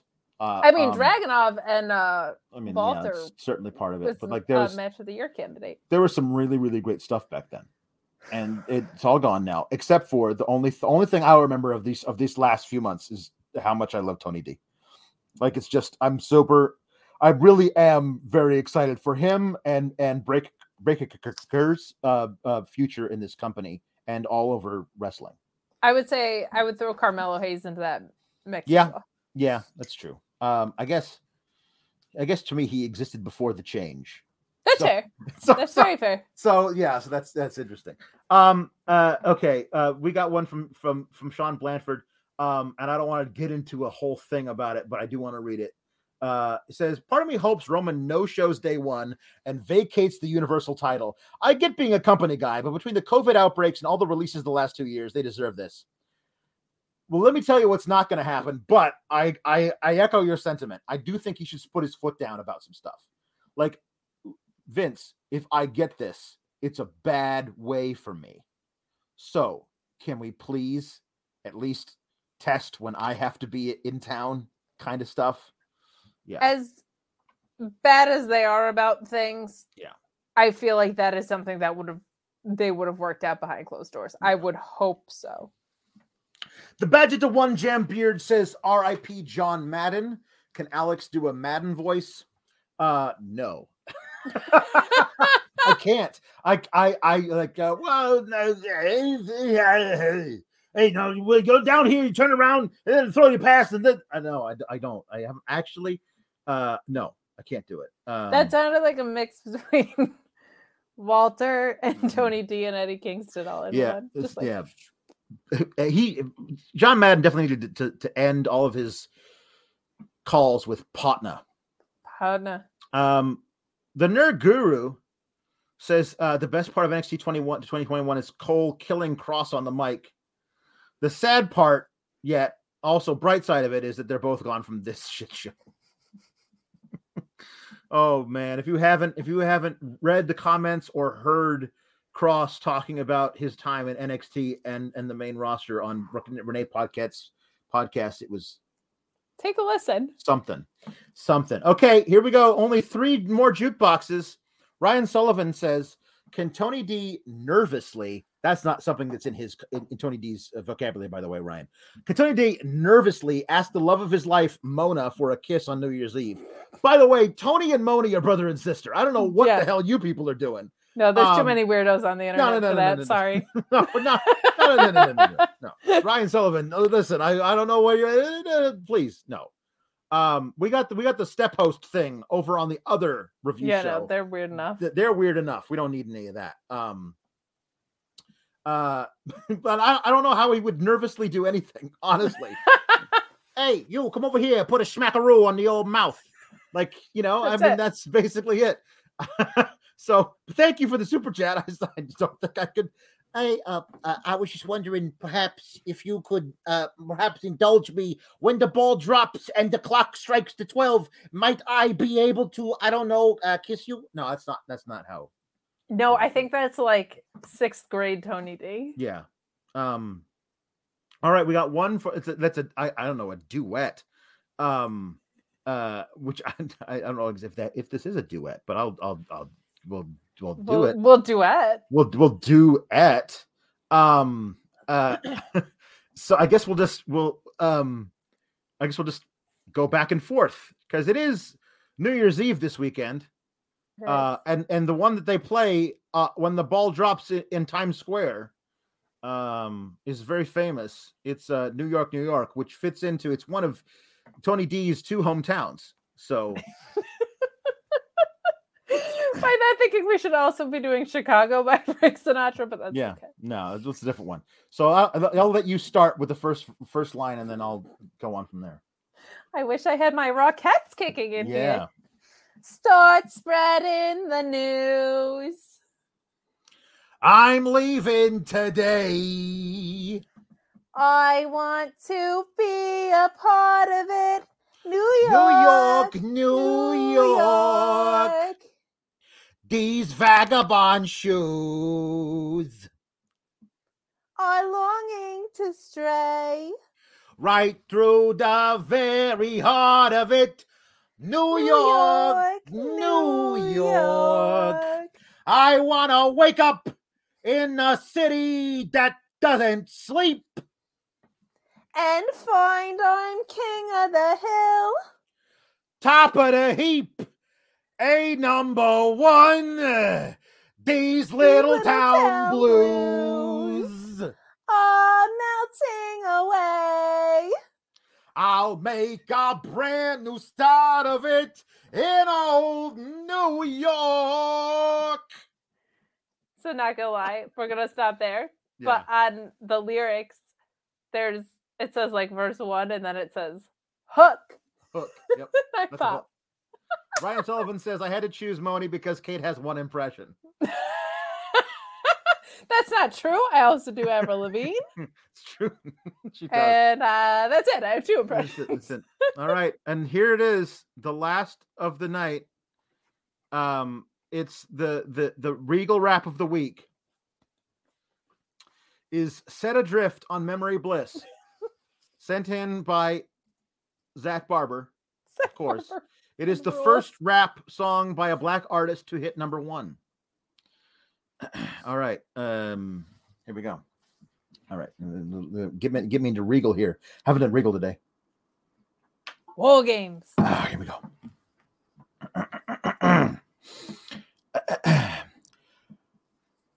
the camera pans the cocktail glass behind a pa- pa- blind of plastic plants. I found the lady with the fat diamond ring. Then you know I can't remember a damn thing. I think it's one of those deja vu things or a dream that's trying to tell me something. Uh, I, will I ever stop thinking about it? I don't know. I doubt it. Subterranean by design.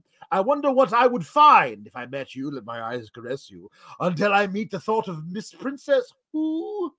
I often wonder what makes her work. I guess I'll leave that question to the experts.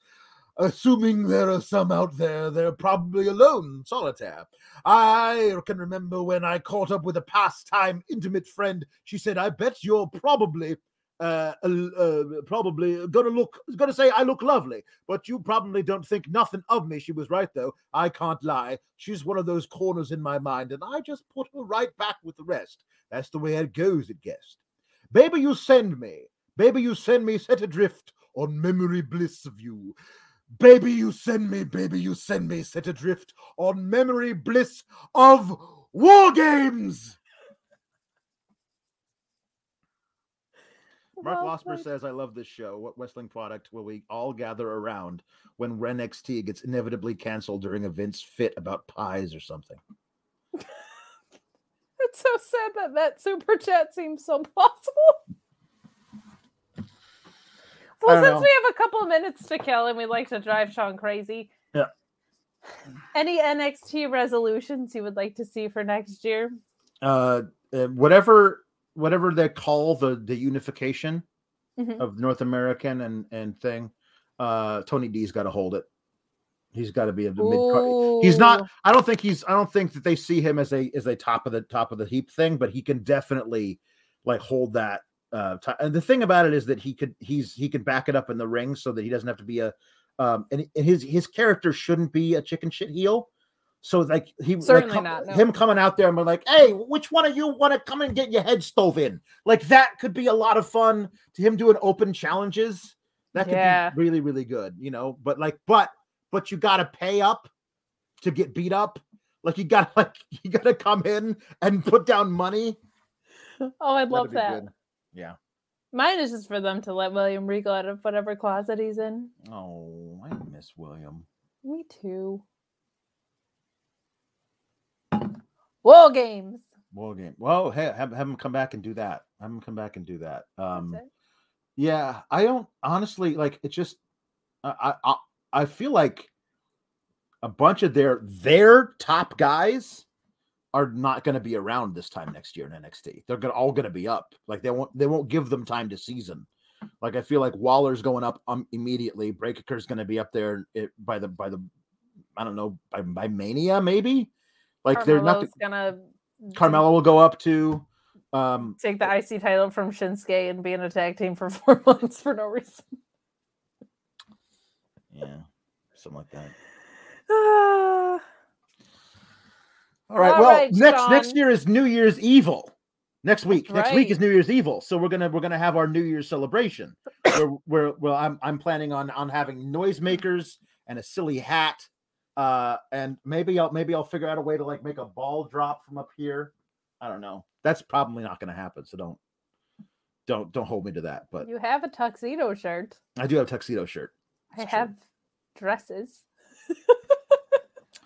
Anyway, uh where can they follow you, Kate?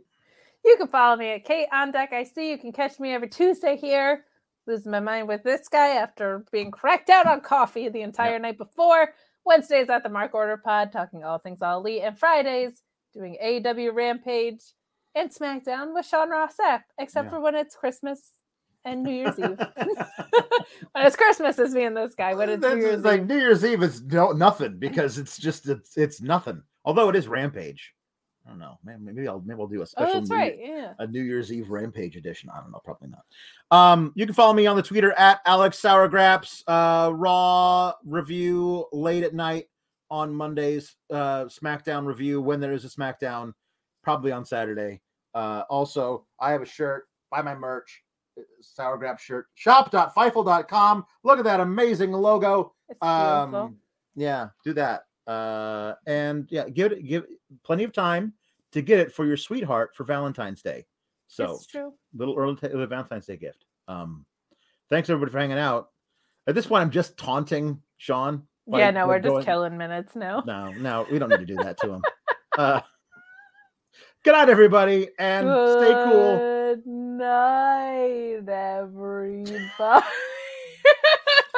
Keep cool, Gabagool. and also with you. Say goodbye to your credit card rewards. Greedy corporate mega stores, led by Walmart and Target, are pushing for a law in Congress to take away your hard earned cash back and travel points to line their pockets. The Durbin Marshall credit card bill would enact harmful credit card routing mandates that would end credit card rewards as we know it. If you love your credit card rewards, tell your lawmakers hands off my rewards. Tell them to oppose the Durbin Marshall credit card bill.